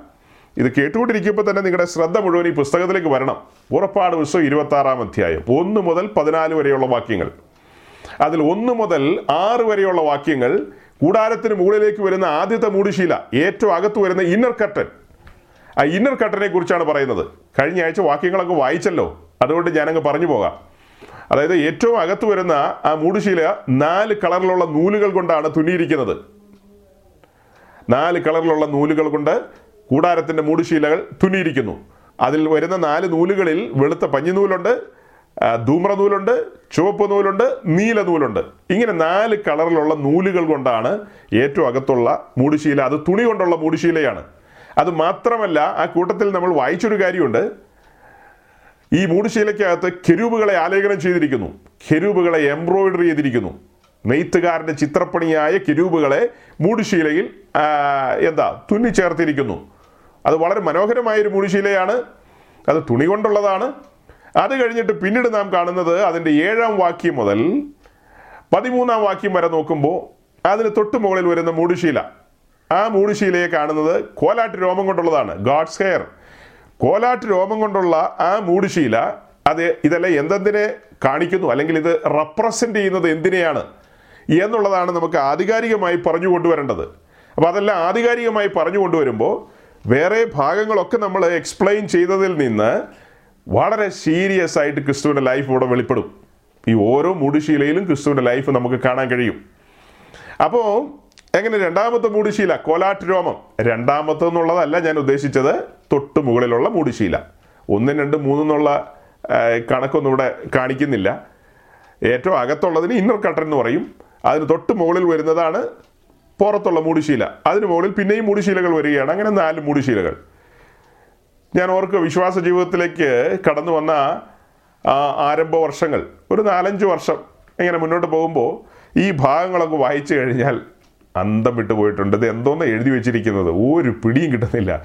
കുറേ പലക കുത്തി നിർത്തിയിരിക്കുന്ന കാര്യം. നമ്മൾ ഇങ്ങനെ നമ്മുടെ നാട്ടിൽ ഈ വേലിക്ക് വേലിക്കല്ല് കുത്തി നിർത്തിയേക്കുന്ന കണ്ടിട്ടില്ലേ? കല്ലുകൊണ്ടുള്ള വേലി. അപ്പോൾ അതിലിങ്ങനെ കമ്പി പോയിരിക്കുന്നതൊക്കെ കാണാം. അത്രയൊക്കെ നമ്മൾ കണ്ടിരിക്കുന്നത്. അല്ലാതെ ഇങ്ങനെ പലക കുത്തിയിർത്തി പിന്നെ കണ്ടിട്ടുണ്ട്? മരണക്കിണറിൽ ഇങ്ങനെ പലക കൊണ്ട് ഇങ്ങനെ ഇതൊരു റൗണ്ട് പോലെ ഒരു കിണർ പോലെ ഉണ്ടാക്കിയിട്ട് അതിൽ മോട്ടോർ ബൈക്ക് ഇങ്ങനെ ഓടിക്കുന്നതൊക്കെ കണ്ടിട്ടുണ്ട്. അതുപോലെ ഇത് വായിച്ചിട്ടൊന്നും മനസ്സിലാകുന്നില്ലെന്നാണ് ഞാൻ ഈ പറഞ്ഞത്. ഒരു ഒരു ഒരു ശിശുതുല്യമായ നൈസർഗീയതയോടെ ഞാൻ പറയുന്നത് തുറന്നു പറഞ്ഞതാ. എനിക്കൊന്നും പിടികിട്ടിയില്ല. ഉള്ളത് പറയാമല്ലോ നിങ്ങളിൽ പലരും വിശ്വാസത്തിൽ വന്നപ്പോൾ എന്റെ അവസ്ഥയൊക്കെ തന്നെ ആയിരിക്കും. അതെയോ ഭയങ്കര ബലശാലികൾ ഇതിനകത്തുണ്ടോയെന്ന് എനിക്കറിയില്ല. പേടിക്കുക. ഏ? അങ്ങനെയുള്ള ബലശാലികളൊക്കെ ഉണ്ട് നമ്മൾ പേടിച്ചു പോകും. അപ്പോൾ എനിവേ നമുക്കൊന്നും മനസ്സിലായില്ല. പക്ഷെ കാലങ്ങൾ കഴിഞ്ഞ് പരിശുദ്ധാത്മാവ് ഈ കാര്യങ്ങളൊക്കെ നമ്മുടെ മുമ്പിൽ മറ നീക്കുമ്പോൾ എന്റെ ദൈവമേ ദൈവത്തിന് നമ്മോടുള്ള സ്നേഹവും കരുതലുകളും ഒക്കെ എത്ര ആഴമാണ്. അത് തന്നെയല്ല ദൈവത്തിന്റെ ജ്ഞാനവും അതിന്റെ ആഴവും ഒക്കെ ഒന്ന് ചിന്തിച്ചു നോക്കി. അതിനു മുമ്പിൽ സെലൂട്ട് ചെയ്യാതെ ഒരു മാർഗവുമില്ല നാല് മൂടുശീല എന്ന് പറഞ്ഞാൽ നാല് മൂടുശീല കഴിഞ്ഞ ആഴ്ച ഞാൻ നവീനോട് ചോദിച്ചു നവീൻ ഇവിടെ ഉണ്ട്? ആ സാക്ഷിയായിട്ടുണ്ട്. എത്ര മൂടുശീലയുണ്ട് നവീൻ? എന്ന് ചോദിച്ചപ്പോൾ കൃത്യൻ നവീൻ സഭയെയും സ്വർഗദൂതന്മാരെയും സാക്ഷി നിർത്തിക്കൊണ്ട് പറഞ്ഞു നാലെണ്ണെന്ന്. നവീനെ മാറ്റമൊന്നുമില്ലല്ലോ ചേഞ്ചസ് ഒന്നും വന്നില്ലല്ലോ? കാറ്റൊന്നും അടിച്ചപ്പോൾ മാറ്റം വന്നില്ലല്ലോ എന്നായി ചോദിച്ചതിന്റെ അർത്ഥം. അപ്പം കാറ്റ് എത്ര അടിച്ചാലും മൂടുശീല മൂടുശീല നാലെണ്ണമാണ്. കാറ്റടിച്ചെന്ന് കരുതി ഒരെണ്ണം വേണ്ടാന്ന് വെക്കാൻ പറ്റുമോ നാട്ടിലൊക്കെ കാറ്റടിക്കുമ്പോൾ ആളുകൾ പല ഷോർട്ട് കട്ടുകളും ചെയ്യും പല കാര്യത്തിലും. ആ കാറ്റിന്റെ കാര്യമല്ല പറഞ്ഞത്. ഇവിടെ എത്ര കാറ്റടിച്ചാലും കൊടുങ്കാറ്റടിച്ചാലും പിന്നെ എന്താ ക്രൂയിസ് മിസൈലുകൾ വന്നെന്ന് പറഞ്ഞാലും അതൊന്നും ഇവിടെ വിഷയമല്ല. നാല് മുടിശീല. അത് അസലായിട്ട് നാലും വേണം. അപ്പോൾ ഏറ്റവും അകത്ത് തുണി കൊണ്ടുള്ള മൂടിശീല വന്നു. അതിന് തൊട്ട് മുകളിൽ കോലാട്ട് രോമം കൊണ്ടുള്ള മൂടിശീല. അത് കഴിഞ്ഞിട്ട് പതിനാലാം വാക്യത്തിലേക്ക് വരുമ്പോഴാണ് അവിടെ നമ്മൾ കാണുന്നത് ആട്ടുകൊറ്റൻ തോൽ കൊണ്ടുള്ള പുറമൂടി അതിന് മുകളിലേക്ക് വരും. ചുവപ്പിച്ച ആട്ടുകൊറ്റൻ തോൽ കൊണ്ടുള്ള പുറമൂടി. അതിന് മുകളിൽ തകശു തോൽ കൊണ്ടുള്ള ഏറ്റവും പുറമെയുള്ള പുറമൂടി വരികയാണ്. അപ്പോൾ ഇത് ഓരോന്നും എങ്ങനെയാണെന്നുള്ളത് പറഞ്ഞു വരണം. ഇന്നലെ അമേരിക്കക്കാരുടെ ഇടയിൽ ഓർക്കാപ്പുറത്ത് ഞാൻ രണ്ട് ദിനവൃത്താന്തത്തിന്റെ ചോദ്യം ചോദിച്ചെന്ന് പറഞ്ഞില്ലേ? അതുപോലെ ന്യൂസിലാൻഡുകാരുടെ ഇടയ്ക്ക് ഓർക്കാപ്പുറത്തൊരു ചോദ്യം ചോദിക്കാൻ പോവാ. ഏറ്റവും പുറമെയുള്ള മൂടിശീലയുടെ കാര്യം പറഞ്ഞത് തകച്ചതോൽ അഥവാ ബാഡ്ജേഴ്സ് സ്കിന്നാണെന്ന് പറഞ്ഞു. ഈ ബാഡ്ജേഴ്സ് സ്കിന്നിനെ നാൽപ്പത്തിയൊൻപത് സെക്ഷനുകൾക്ക് പുറകിൽ ഇതിനിടയിൽ എവിടെയോ ഈ തകശുതോലിനെ നമ്മൾ കണ്ടിരുന്നു. അത് എവിടെ വെച്ചാന്നുള്ളത് ന്യൂസിലാൻഡുകാർക്ക് ആരെങ്കിലും പറയാവൂ? ഉദേശിമാരോടല്ലാട്ടോ ചോദ്യം. അപ്പോൾ ന്യൂസിലാൻഡുകാർ ആരെങ്കിലും പറയാവോ ഇതിനു മുമ്പ് വേഗം പറയുകയും ചെയ്യണം. മണിക്കൂറുകളൊന്നും സമയം തരികയില്ല.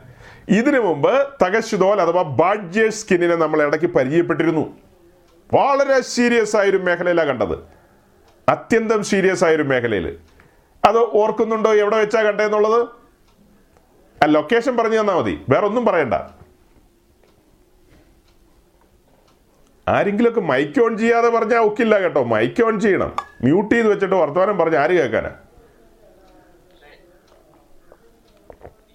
അത് ഏകദേശം ഓർമ്മയേ ഉള്ളൂ അത് ജീവിതത്തിൽ കഷ്ടതയും പ്രയാസങ്ങൾ വരുന്ന ആ ഭാഗത്താണ് പറഞ്ഞത് ഓർമ്മ വരുന്നത്. അത് ഓർ ആ കർഷകർ ഒരുപാട് പ്രോസസ്സിംഗ് കൂടി പോയിട്ടാണ് ആ- ആ ഒരു പ്രൊഡക്റ്റ് ആയി അവർ യൂസ് ചെയ്യുന്നത് അപ്പം എന്ന് പറഞ്ഞ പോലെ നമ്മുടെ ജീവിതത്തിൽ ഒരുപാട് കഷ്ടതകളും പ്രയാസങ്ങളുണ്ട് ദൈവം നമ്മളെ അങ്ങനെ ആ ഒരു നിലവാരത്തിലേക്ക് ഒരുക്കുകയാണ് അത് കാണിക്കുന്നത് എന്നാണ് എന്റെ ഓർമ്മ എന്തായാലും ഒരു ഫിഫ്റ്റി പെർസെന്റ് ഒരു അമ്പത് മാർക്ക് തരാം. നൂറ് പ്രതീക്ഷിക്കരുത്. അങ്ങനെ നൂറ് മാർക്കൊന്നും പ്രതീക്ഷിക്കരുത്. റിജേഷ് ഇത്രയും പറഞ്ഞിട്ട് പാസ്റ്റർ ഇങ്ങ് ഇട്ടോ ഇട്ടോ എന്ന് പറഞ്ഞാൽ അങ്ങനെ ഇടില്ല. ഫിഫ്റ്റി അത്ര തരാം.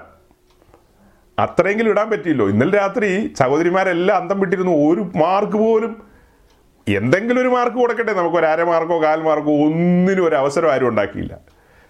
അപ്പോൾ ഇത് ന്യൂസിലാൻഡുകാരോട് ചോദിച്ചപ്പോഴാണ് അവർ ഇത്രയും പറഞ്ഞത്. ഇപ്പം ഞാൻ പുറത്തേക്ക് പാസ് ചെയ്താണല്ലോ മണിമണി പോലെ ഉത്തരം വരും. പക്ഷെ ഞാൻ അവസരം കൊടുക്കുന്നില്ല. ഗോൾ അടിച്ചു കളയോ അവർ. പുറത്തേക്ക് ന്യൂസിലാൻഡിന് വെളിയിലേക്ക് ഇപ്പൊ ഞാൻ നിങ്ങൾ ആരെങ്കിലും ഇത് പറയുന്നുണ്ടോ എന്ന് ചോദിച്ചാൽ അവരെല്ലാം ചാടി കയറി പറയും. അപ്പൊ അങ്ങനെ അവർക്ക് അവസരം കൊടുക്കുന്നില്ല. ഞാൻ തന്നെ പറയുകയാണ്. ഞാൻ തന്നെ ഗോൾ അടിച്ചേക്കാം. നമ്മൾ ഇതിന്റെ ലൊക്കേഷൻ കണ്ടത് എവിടെയാ? കൂടാരവാതിൽ തുറന്ന് അകത്തേക്ക് കയറിയപ്പോൾ യാഗപീഠത്തെ കണ്ടു. യാഗപീഠത്തോടുള്ള ബന്ധത്തിൽ സംസാരിച്ചു വന്നപ്പോൾ അതിന് ആ ഭാഗം പറഞ്ഞ പുസ്തകം എന്ന് പറയുന്നത് സംഖ്യാപുസ്തകമാണ്. അതിന്റെ നാലാം അധ്യായമാണ്. ഇസ്രായേലിന്റെ ക്യാമ്പ് മൂവ് ചെയ്യുന്നു. ക്യാമ്പ് മൂവ് ചെയ്യുന്ന സമയത്ത് അത് വളരെ സീരിയസ് ആയിട്ടാണ് ഞാൻ അന്നേരം പറഞ്ഞത്. പല കാര്യങ്ങൾ പറഞ്ഞു ആ കൂട്ടത്തിൽ. അതിൽ എന്നെ വളരെ സ്വാധീനിച്ചൊരു കാര്യമാണ്. ഈ ഉപകരണങ്ങളെല്ലാം മോസ്റ്റ് ഹോളി ആയിട്ടുള്ള ഉപകരണങ്ങൾ അതിവിശുദ്ധമായ ഉപകരണങ്ങൾ ഇതെല്ലാം കെഹാത്യർ ചുമലിൽ ചുമന്നുകൊണ്ട് പോവുകയാണ്. അപ്പോൾ ചുമന്നുകൊണ്ട് പോകുന്നതിന് മുമ്പ് പെട്ടകത്തിന്റെ കാര്യത്തെ ഞാൻ എക്സ്പ്ലെയിൻ ചെയ്തിരുന്നു. അഹ്റോന്റെ പുത്രന്മാർ കടന്നു വന്ന് ആദ്യം തിരശ്ശീല അഴിച്ച് പെട്ടകത്തിന് മുകളിലിടുന്നു. പിന്നീട് അതിന് മുകളിലേക്ക് തകശതോലിടുന്നു അതിന് മുകളിലേക്ക് ചുവപ്പ് ശീലയിടുന്നു. പിന്നെ നീലശീല ഇടുന്നു എന്നൊക്കെ പറഞ്ഞ് അതൊക്കെ പറഞ്ഞു. ഇത് ഇതുപോലെ തന്നെയാണ് ഓരോന്നും. എല്ലാത്തിന്റെ കാര്യവും അങ്ങനെയാണ് എന്നാൽ സംഖ്യാപുസ്തകം നാലിന്റെ പതിമൂന്നും പതിനാലും വാക്യത്തിലേക്ക് വരുമ്പോൾ നമുക്കവിടെ കാണാൻ കഴിയുന്ന ഒരു കാര്യമുണ്ട്. നിരന്തരമായി കത്തിക്കൊണ്ടിരുന്ന യാഗപീഠം. യാഗപീഠത്തിന്റെ പ്രത്യേകത എന്താ? അത് നിരന്തരം കത്തിക്കൊണ്ടിരിക്കുകയായിരുന്നു. ഇപ്പോൾ മേഘം നീങ്ങി പാളയം മുന്നോട്ട് നീങ്ങണം. അങ്ങനെ പാളയം മുന്നോട്ട് നീങ്ങേണ്ട ഈ സമയത്ത് യാഗപീഠത്തിൽ നിന്ന് വെണ്ണീറെല്ലാം മാറ്റുകയാണ്. യാഗപീഠത്തിലെ വെണ്ണീർ മാറ്റുന്നു. അപ്പം നിരന്തരം കത്തിക്കൊണ്ടിരിക്കുകയാണെങ്കിൽ ന്യായമായിട്ടും വെണ്ണീർ ഉണ്ടാവും. അഥവാ ചാരം ഉണ്ടാവുമെന്ന് കത്താത്ത വെന്തിക്കോസിന് വെണ്ണീർ മാറ്റാൻ പറ്റില്ല. കത്തിക്കൊണ്ടിരിക്കുന്ന ബന്ധിക്കോസ് ആണെങ്കിൽ വെണ്ണീർ ഉണ്ടാവും അത് ചാരം മാറ്റും.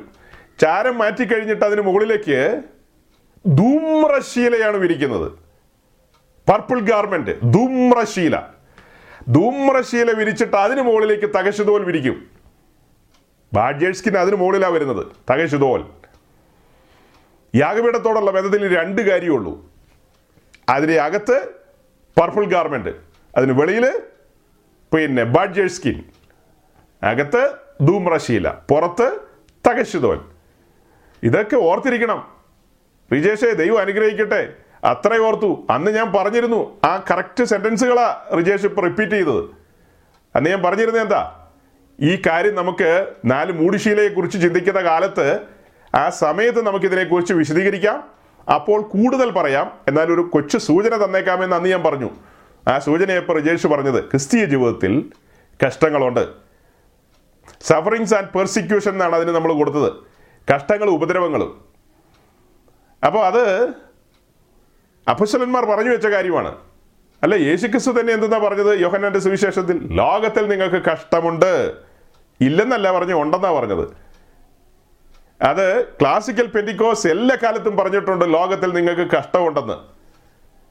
എന്റെ ചിന്ത ശരിയാണെങ്കിൽ ഇന്ന് ഇതിനകത്ത് പാർട്ടിസിപ്പേറ്റ് ചെയ്തിരിക്കുന്ന സഹോദരങ്ങളുടെ ജീവിതത്തിൽ ഈ വിശ്വാസ മാർഗത്തിൽ വന്നതിന് ശേഷം എത്രയോ നിലയിൽ കഷ്ടങ്ങൾ കടന്നു വന്നിട്ടുണ്ടാവും. വിവിധങ്ങളായ നിലയിൽ. ചിലർ പെർസിക്യൂഷനിലൂടെയൊക്കെ പോയിട്ടുണ്ടാകും. അതിന്റെ കനം കൂടിയും കുറഞ്ഞും ഇരിക്കും ഉപദ്രവങ്ങൾ പല നിലകളിലുള്ള രീതിയിൽ. ഉപദ്രവങ്ങൾ അധികം ഏറ്റവർ ചിലപ്പോൾ കുറവായിരിക്കും ഇതിനകത്ത്. എന്നാൽ പല കഷ്ടങ്ങളിലൂടെയും പല നിലകളിലുള്ള കഷ്ടങ്ങളിലൂടെയും കടന്നുപോയവരുണ്ടാവും. അപ്പസ്വലന്മാർ അത് പറഞ്ഞിട്ടുണ്ടല്ലോ. നാം അനേക കഷ്ടങ്ങളിലൂടെ ദൈവരാജ്യത്തിൽ കടക്കേണ്ടതാകുന്നു എന്ന്. അപ്പോൾ ദൈവരാജ്യ പ്രവേശനം എന്ന് പറയുന്നത് ഈ പറയപ്പെട്ട നിലയിൽ കടന്നു പോകണം. അപ്പോൾ അതിനെതിരെ വന്ന ഒരു മൂവ്മെന്റ് അതിനെതിരെ ഒരു മൂവ്മെന്റ് കടന്നു വന്നു. ഈ വചന സത്യങ്ങൾക്കെതിരെ ഈ നാല് മൂടുശീലകളെ വലിച്ചു കീറാൻ പാകത്തൊരു മൂവ്മെന്റ് ആഗോള വ്യാപകമായിട്ട് വന്നു. ആ മൂവ്മെന്റിന്റെ പേരാണ് ന്യൂ ജനറേഷൻ പെഡിക്കോസ് കത്തോലിക്കിനും ഓർത്തഡോക്സുകാരനൊന്നും ഇതിനെ ഇളക്കാനോ കുലുക്കാനോ നോക്കിയാൽ നടക്കില്ല. തന്ത്രശാലിയായ സാത്താൻ ഡ്യൂപ്ലിക്കേറ്റ് ഇറക്കി. ആ ഡ്യൂപ്ലിക്കേറ്റിന് മൂടുശീല എന്ന് പറയുന്ന സാധനമില്ല വിവസ്ത്രയായി നിൽക്കുന്നു എന്ന് പറഞ്ഞ പോലെ ആയിപ്പോയി. അതിന് പലകയില്ല ഒന്നുമില്ല. അത് എന്താ പറയുക? ഒരു ഡ്യൂപ്ലിക്കേറ്റ് കൂടാരം ചീട്ട് കൊട്ടാരം എന്ന് വേണേൽ പറയാം. ചീട്ട് കൊട്ടാരം. കാറ്റടിക്കാൻ പോകുന്നു. ദൈവത്തിന്റെ ന്യായവിധിയുടെ കാറ്റ് വരുന്ന സമയത്ത് ഈ ചീട്ട് കൊട്ടാരം പണതവന്മാരെല്ലാം നിലംപരിശാകും. നിലംപരിശായി പോവും. തീയിലൂടെ കടത്തിവിടാൻ പോവുക സകലതും. ചീട്ട് കൊട്ടാരങ്ങളെല്ലാം കത്തിച്ചാമ്പലാകും അപ്പോഴാണ് ഞാൻ കഴിഞ്ഞ ആഴ്ച സഹോദരൻ നവീനോട് ചോദിച്ചത് നാല് മൂടിശീല ഉറപ്പാണോ എന്ന് ചോദിച്ചത്? നവീന്റെ പേര് പറഞ്ഞത് ഞാനൊരു സ്വാതന്ത്ര്യത്തോടെ പറയാൻ വേണ്ടി പറഞ്ഞതാ കേട്ടോ. പേരുകളൊക്കെ ഒത്തിരി പേരുടെ അറിയാമെങ്കിലും ഞാനൊരു സ്വാതന്ത്ര്യത്തോടെ പറഞ്ഞതാണ്. എല്ലാവരും കേൾക്കേ നാല് നാലെന്ന് വീണ്ടും വീണ്ടും പറയിപ്പിച്ചത് എന്താ നാലിന് പകരം മൂന്ന് പോരാ. നാലിന് പകരം രണ്ട് പോരാ. നാലിന് പകരം ഒന്ന് പോരാ. നാലിന് നാലും വേണം. ആ നാല് മൂടുശീലകൾ വരുമ്പോഴാണ് പിന്നത്തേതിൽ ദൈവമഹത്വം അതിലേക്ക് ഇറങ്ങുന്നത്. നാല് മൂടുശീല എന്താ കാണിക്കുന്ന അപ്പോൾ ദൈവത്തിന്റെ കാര്യപരിപാടികൾ ഇങ്ങനെയാണ് ദൈവത്തിന്റെ വചനത്തിന്റെ നിസ്തുല്യത ഇങ്ങനെയാണ് എന്നുള്ളതാണ്. അപ്പം ഞാൻ ഇടയ്ക്കൊരു സൂചന പറഞ്ഞത് നമ്മളിത് നേരത്തെ പറഞ്ഞിട്ടുണ്ട് ബാഡ്ജേഴ്സ് സ്കിന്നിന്റെ കാര്യം. അത് യാഗപീഠത്തെക്കുറിച്ച് വിശദീകരിച്ചപ്പോഴല്ല ഇസ്രായേൽ ക്യാമ്പ് മൂവ് ചെയ്യുന്ന സമയത്ത് യാഗപീഠം ചുമലിൽ ചുമക്കുന്ന സമയത്ത് അതെങ്ങനെയായിരിക്കും കൈകാര്യം ചെയ്യുന്നത് എന്നുള്ളതാണ് അവിടെ നമ്മൾ കണ്ടത്.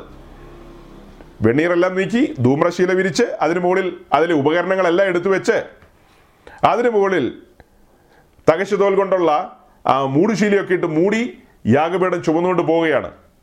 അപ്പോഴാണ് പറഞ്ഞത് ക്രിസ്തീയ ജീവിതത്തിൽ നാം കഷ്ടങ്ങൾ സഹിക്കേണ്ടതുണ്ട്.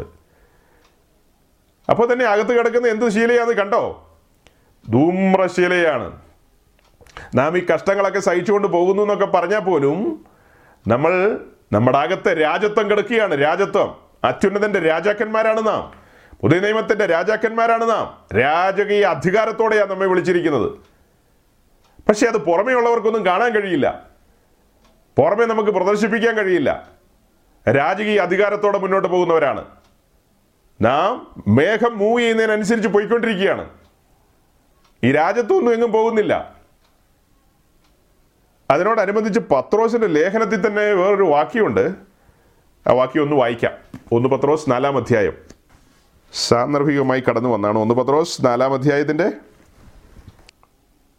പതിനാലാമത്തെ വാക്യം. First Peter chapter four verse fourteen ഒന്ന് പത്രോസ് നാലാം അധ്യായത്തിന്റെ പതിനാലാമത്തെ വാക്യം.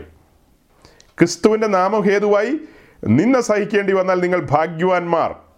മഹത്വത്തിന്റെ ആത്മാവായ ദൈവാത്മാവ് നിങ്ങളുടെ മേൽ ആവസിക്കുന്നുവല്ലോ എന്ന് മലയാളത്തിൽ ഇംഗ്ലീഷിൽ വായിക്കുമ്പോൾ റെസ്റ്റ് എന്നുള്ള വാക്കാണ് കാണിക്കുന്നത്.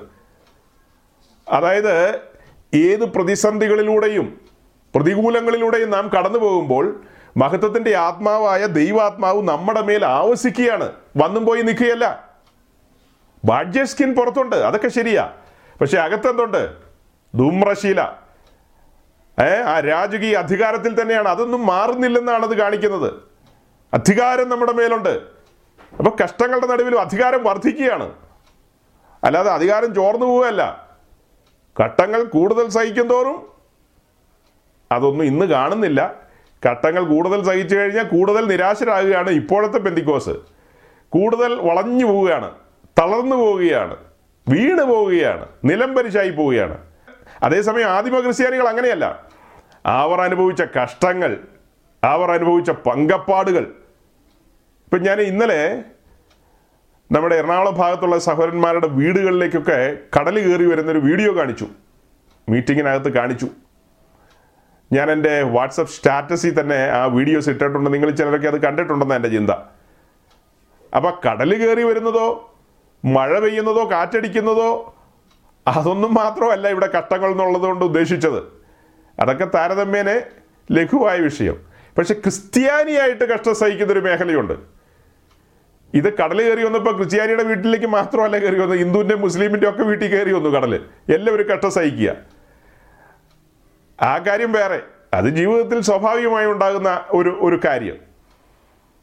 ഈ സത്യത്തിന് വേണ്ടി നിലകൊള്ളുന്നു ഉപദേശത്തിന് വേണ്ടി നിലകൊള്ളുന്നു ക്രിസ്തുവിന്റെ നാമം ധരിച്ചു നിൽക്കുന്നു എന്ന കാരണത്താൽ ഓരോരോ ദേശങ്ങളിൽ വ്യത്യസ്തമായ നിലയിലുള്ള പീഡനങ്ങളുണ്ടാവും. സൗദി അറേബ്യയിൽ ഒരു ബൈബിളും പിടിച്ചുകൊണ്ട് അവിടെ റിയാദ് ടൗണിന്റെ ഒത്ത നടുക്ക് കയറി യേശു ക്രിസ്തു മാത്രം സത്യദൈവം എന്നൊക്കെ പറയാൻ പറ്റുമോ അപ്പോൾ എല്ലാ രാജ്യത്തും ഒരുപോലെയല്ല. ഞാൻ പറഞ്ഞതിന്റെ ഒരു സാരം ക്രിസ്തീയ ജീവിതത്തിൽ സത്യത്തിന് വേണ്ടി ഉപദേശത്തിന് വേണ്ടി നിൽക്കുമ്പോൾ കഷ്ടങ്ങളുണ്ടാകും അഥവാ പീഡനങ്ങളുണ്ടാകും ഇതൊക്കെ സംഭവിക്കുമ്പോഴും നാം ആ രാജകീയ അധികാരത്തിലാണ്. ആദ്യ നൂറ്റാണ്ടിലെ വിശുദ്ധന്മാരെ നോക്കിയാൽ അവർ ഈ പറഞ്ഞ പീഡനങ്ങളിലൂടെയും ഘട്ടങ്ങളിലൂടെയും ഒക്കെ കടന്നുപോയപ്പോൾ വെള്ളം കയറിയ കാര്യമല്ല. ഗലീലെ കടൽ ഇരച്ചു കയറി ഓരോരുത്തരുടെ വീട്ടിലേക്ക് വന്നു കടലാക്രമണം ഉണ്ടായിരുന്നൊന്നും അല്ല ഞാൻ പറഞ്ഞത്. അത് വേറെ കാര്യം. റോമൻ വാളുകളുടെ കീഴിൽ യഹൂദന്മാരിൽ നിന്ന് റോമാക്കാരിൽ നിന്ന് മറ്റ് ജാതികളിൽ നിന്നൊക്കെ അവർക്കുണ്ടായ ഉപദ്രവങ്ങളും പീഡനങ്ങളും നിന്ദകളും അപമാനങ്ങളും ഒക്കെ ഭയാനകമായിരുന്നു. പക്ഷെ അതിന് നടുവിൽ അവർ അധികാരത്തോടെ രാജകീയ അധികാരത്തോടെ മുന്നോട്ട് പോയി. ഇതെല്ലാം സംഭവിക്കുമ്പോഴും അവർ കടന്നു ചെല്ലുന്ന ദേശത്തെ ജനം പറയുന്നത് എന്താണെന്നറിയാവോ? ഭൂലോകത്തെ കീഴ്മേൽ മറിച്ചവർ ഇവിടെയും വന്നെന്നാ പറയുന്നത്. ഇന്ന് കീഴ്മേൽ മറിഞ്ഞു പോയ പെന്തിക്കോസുകാരൻ ഇവിടെ വന്നെന്ന് ആൾക്കാർ പറയുന്ന കേട്ടിട്ടുണ്ട്. കീഴ്മേൽ. അവൻ മറിഞ്ഞുപോയി അടിസ്ഥാനത്തിൽ നിന്നൊക്കെ മറിഞ്ഞു പോയിട്ട് നാടോടുമ്പേ നടുവേ ഓടുകയാണ്. തലകുത്തി നടക്കുന്ന ഒരു പെന്തിക്കോസ്. അതാണ് ഇന്ന് കാണുന്നത്. ഇതല്ല ആദ്യ നൂറ്റാണ്ടിൽ അങ്ങനെയല്ല. അവർ തങ്ങളുടെ കൂടാരമായ ഭൗമ ഭവനത്തിലല്ലേ സഞ്ചരിക്കുന്ന സഞ്ചരിക്കുന്ന കൂടാരങ്ങൾ എന്ന നിലയിൽ അങ്ങ് എരിശിലേമിലെ അങ്ങ് എരിശിലേമിൽ നിന്ന് സഞ്ചരിച്ച് കൈശിരി കൈസരിയിലും ശബരിയിലും അങ്ങ് അരാമിലും ആശിയിലും പൊന്തോസിലും ഗലാത്തിയിലും കപ്പതോക്കിയിലും എന്നു വേണ്ട. അവർ കടന്നു ചെന്നപ്പോൾ ദേശനിവാസികൾ പറഞ്ഞതാണ് ഭൂലോകത്തെ കീഴ്മേൽ മറിച്ചവർ ഇവിടെയും കടന്നു വന്നെന്ന്. ആ കടന്നു ചെന്നവരുടെ മേൽ ഈ നാല് മൂടുശീലയുണ്ട്. മൂന്ന് മൂടുശീലയല്ല രണ്ട് മൂടുശീലയല്ല. കൂടാരത്തിന്റെ സ്ട്രക്ചർ എങ്ങനെയോ അങ്ങനെ തന്നെയാണ്. കൂടാരത്തിന്റെ സ്ട്രക്ചറിൽ നമ്മൾ എന്താ കണ്ടത് ചുറ്റോട് ചുറ്റും ഒരു ഫെൻസ് ആ ഫെൻസിൽ വരുന്ന അറുപത് തൂണെന്ന് പറയുന്ന ഖതിരമരം കൊണ്ടുള്ളതാണ്. അതിന് അറുപത് ബ്രോൺസ് സോക്കറ്റുകൾ അഥവാ താമ്ര ചുവടുകളുണ്ട്. അത് കാണിക്കുന്നത് എന്താ? നാം ഇവിടെ അന്യരും പരദേശികളും എന്ന നിലയിലാണ്. ആസിയിലും പൊന്തോസിലും ഗലാത്തിയിലും കപ്പതോക്കിയിലും ചിതറിപ്പാർക്കുന്ന വിശുദ്ധന്മാർ തങ്ങൾ പരദേശികളെന്ന് എണ്ണിപ്പാർക്കുന്നു എന്നാണ് പത്രോസ് പറയുന്നത്. അപ്പോൾ ബ്രോൺസ് സോക്കറ്റ് നിശ്ചയമായുണ്ട്. താമ്രച്ചൂടുകൾ ഉറപ്പായിട്ടുമുണ്ട് അവർക്ക്. അവരോടൊക്കെയാ പറയുന്നത് ക്രിസ്ത്യാനിയായിട്ട് കഷ്ടം സഹിക്കേണ്ടി വന്നാൽ സാരമാക്കണ്ട. മഹത്വത്തിന്റെ ആത്മാവായ ദൈവാത്മാവ് നിങ്ങളുടെ മേൽ ആവശ്യിക്കുന്നുവല്ലോ ക്രിസ്ത്യാനിത്വത്തിന്റെ മഹത്വത്തെക്കുറിച്ച് ഈ ലേഖനത്തിലൂടെ പത്രോസ് പറഞ്ഞുകൊണ്ടുവരികയാണ്. മഹത്വം അകത്ത് മഹത്വം നിറയുകയാണ്. പക്ഷേ പുറത്ത് ജനം കാണുന്നത് ബാഡ്ജേഴ്സ് സ്കിന്നാണ്. അവർ കഷ്ടങ്ങളും ഉപദ്രവങ്ങളും ഒക്കെ അനുഭവിക്കുന്നുണ്ട്. അപ്പോഴും അപ്പോഴും ഏൽപ്പിച്ചു കിട്ടിയ വിശുദ്ധ കൽപ്പനയെ തള്ളിക്കളയാതെ ശക്തമായി പ്രഘോഷിച്ചു. ദേശങ്ങളുടെ നടുവിൽ അവർ പറഞ്ഞു ഊഷിക്കപ്പെട്ടവനായി ക്രിസ്തുവിനെ അവർ ഉയർത്തി യാഗപീഠം ഉണ്ടായിരുന്നു. പരിശുദ്ധാത്മ ശക്തിയിൽ താമ്രത്തൊട്ടി ഉണ്ടായിരുന്നു. അവർ ദേശത്ത് ആത്മീയമായ പ്രകാശം പരത്തി വിളക്ക് കത്തിജ്വലിച്ചു. ജനത്തിനു വേണ്ടുന്ന ജീവന്റെ മന്ന കൊടുത്തു. മേശമേൽ അപ്പം ഉണ്ടായിരുന്നു. അവരാകുന്ന കൂടാരത്തിൽ ഇതെല്ലാം ഉണ്ടായിരുന്നു സഹോദരങ്ങളെ. കാരാഗ്രഹത്തിൽ കിടന്നുകൊണ്ടും സത്യാരാധന വെളിപ്പെടുത്തി ധൂപവീടാം കാരാഗ്രഹത്തിൽ കൈ ആമത്തിലാണ് കാലാമത്തിലാണ് അവിടെയും ധൂപപീഠം വെളിപ്പെട്ടു. കൂടാരത്തിൽ ധൂപപീഠം. അവിടെ അവർ പിറുപിറുത്തില്ല. ധൂപപീഠത്തിൽ ധൂപം അർപ്പിക്കാൻ വേണ്ടി അഞ്ച് സുഗന്ധവർഗങ്ങളെയാണ് നേർമയായി പൊടിച്ച് നിരത്തുന്നത്. അതിനകത്ത് യാഗപീഠത്തിൽ നിന്ന് തീ പകരുകയാണ് യാഗപീഠത്തിൽ നിന്ന്. യാഗപീഠം കത്തിക്കൊണ്ടിരിക്കുകയാണ്. കത്തിക്കൊണ്ടിരിക്കുന്ന യാഗപീഠത്തിൽ നിന്ന് തീ പകരുകയാണ്. ക്രൂശിതനായ ക്രിസ്തു. അവൻ കഷ്ട സഹിച്ചവനാണ് ക്രിസ്തീയ ജീവിതത്തിൽ കഷ്ടങ്ങളുണ്ടല്ലോ. അപ്പൊ ഈ കഷ്ടങ്ങളുടെ അനുഭവത്തിലൂടെ പോകുമ്പോഴും യാഗപീഠത്തിലെ തീ കത്തുകയാണ്. കത്തിക്കൊണ്ടിരിക്കുന്ന തീ അവർ ധൂപപീഠത്തിലേക്ക് പകരുകയാണ്. നമ്മൾ തീ മൊത്തത്തിൽ കത്തിച്ച് എല്ലാം കത്തിച്ച് ആമ്പലായി പോകാൻ വേണ്ടിയിട്ടുള്ള പരിപാടി ഒപ്പിക്കും വേണമെങ്കിൽ. ഗുഡ് ബൈ ടാറ്റ പെന്തിക്കോസ് ഞാൻ വിട്ടുപോയിരിക്കുന്നു പെന്തിക്കോസിന്ന് ഞാൻ പോവുകയാണ്. ഇവിടെ തീ കത്തുകയാണ്. അതുകൊണ്ട് ഞാൻ ഇവിടെ നിൽക്കുന്നില്ല. അതേസമയം ആദിമ വിശുദ്ധന്മാരെ സംബന്ധിച്ച് ജീവിതത്തിൽ തീ കത്തിയപ്പോൾ ആ തീ അവർ ധൂപമിടത്തിലേക്ക് പകർന്നുകൊണ്ട് സുഗന്ധ ധൂപം അർപ്പിച്ചു സത്യാരാധന വെളിപ്പെടുത്തി. ഇന്നത്തെ പെന്തിക്കോസ് ആണെങ്കിലോ? ഗുഡ് ബൈ കാതലിക്ക് ബാബു ഞങ്ങൾ വിളിക്കുന്നുണ്ട് ഞങ്ങൾ ദേവലോകത്തേക്ക് പോവുക. ഉടനെ പോവുക. ഇങ്ങനെ പോകാനുള്ള ആരെങ്കിലും വണ്ടിക്കൂലി ഇല്ലാതെ കട്ടപ്പെടുന്നുണ്ടെങ്കിൽ മീറ്റിംഗ് കഴിയുമ്പോൾ പറഞ്ഞാൽ മതി കേട്ടോ. നിങ്ങളുടെ പരിചയക്കാർ ആരെങ്കിലും ഉണ്ടെങ്കിൽ വണ്ടിക്കൂലിക്കാച്ചി തന്നേക്കാം. വേഗം പൊക്കമല്ല. യഥാർത്ഥ വിശുദ്ധന്മാർ ഭക്തന്മാർ അപ്പുസലന്മാരോട് ചേർന്ന് ജീവിതത്തിൽ തീ കത്തുമ്പോൾ അതൊരു അനുകൂല ഘടകമായിട്ട് കാണണം. അതൊരു അനുകൂല ഘടകമായിട്ട്. കത്തട്ടെന്നേ ദൈവം അറിയാതെ ഒരു തീയും കത്തില്ലല്ലോ. ഒരു വലിയ വെളിപ്പാടാണ് ഇപ്പോൾ പറഞ്ഞത്. ദൈവം അറിയാതെ തീ കത്തുമോ ജീവിതത്തിൽ കത്തിക്കോട്ടെ. ആ കത്തുന്ന തീ ധൂപപീഠത്തിലേക്ക് പകരണം. എന്നിട്ട് സുഗന്ധ ധൂപം അർപ്പിക്കണം. അതിന്റെ സുഗന്ധം സ്വർഗം മണക്കട്ടെ. ഹബക്കൂക്കിനോട് ചേർന്ന് ഇന്ന് പറയാന്ന് ആ കാര്യത്തിൽ ഗോശാലയിൽ കന്നുകാലിയൊന്നും വേണ്ട. നില ആഹാരം വിളയിക്കണ്ട. മുന്തിരിവള്ളിയിൽ നിന്ന് ഒരു ഫലവും കിട്ടിയില്ലെങ്കിലും അങ്ങനെ ഒന്നൊന്നായി. ഇതൊന്നും സംഭവിച്ചില്ലെങ്കിലും തീ കത്തിക്കൊണ്ടിരിക്കുകയാണ്. കത്തട്ടെ കത്തട്ടെ. കത്തട്ടെ കത്തട്ടെ എന്ന് പറയുമ്പോൾ കുഴപ്പമാകരുത്. എന്റെ ദൈവമേ ഫയർ വിങ്സുകാരുടെ ശിഷ്യൻ വന്നിട്ട് കത്തട്ടെ കത്തട്ടെ എന്ന് ഇന്ന് സൂം മീറ്റിംഗിൽ പറഞ്ഞതൊന്നും ആരും നാളെ കരക്കമ്പി അടിച്ചിറക്കരുത്. നമ്മുടെ ആ സജി പാസ്റ്റർ ഞങ്ങൾ കാലങ്ങളായിട്ട് അറിയുന്നതായിരുന്നു നല്ല മനുഷ്യരായിരുന്നു. പുള്ളിക്ക് ഇന്ന് എന്തോ ഒരു കുഴപ്പം വന്നിട്ടുണ്ട്. പുള്ളി കത്തട്ടെ കത്തട്ടെ എന്നൊക്കെയാണ് പറഞ്ഞത്. അപ്പോൾ അത് വേറൊരാൾ കേട്ടാൽ ഉറപ്പായിട്ട് അവർ വിചാരിക്കും.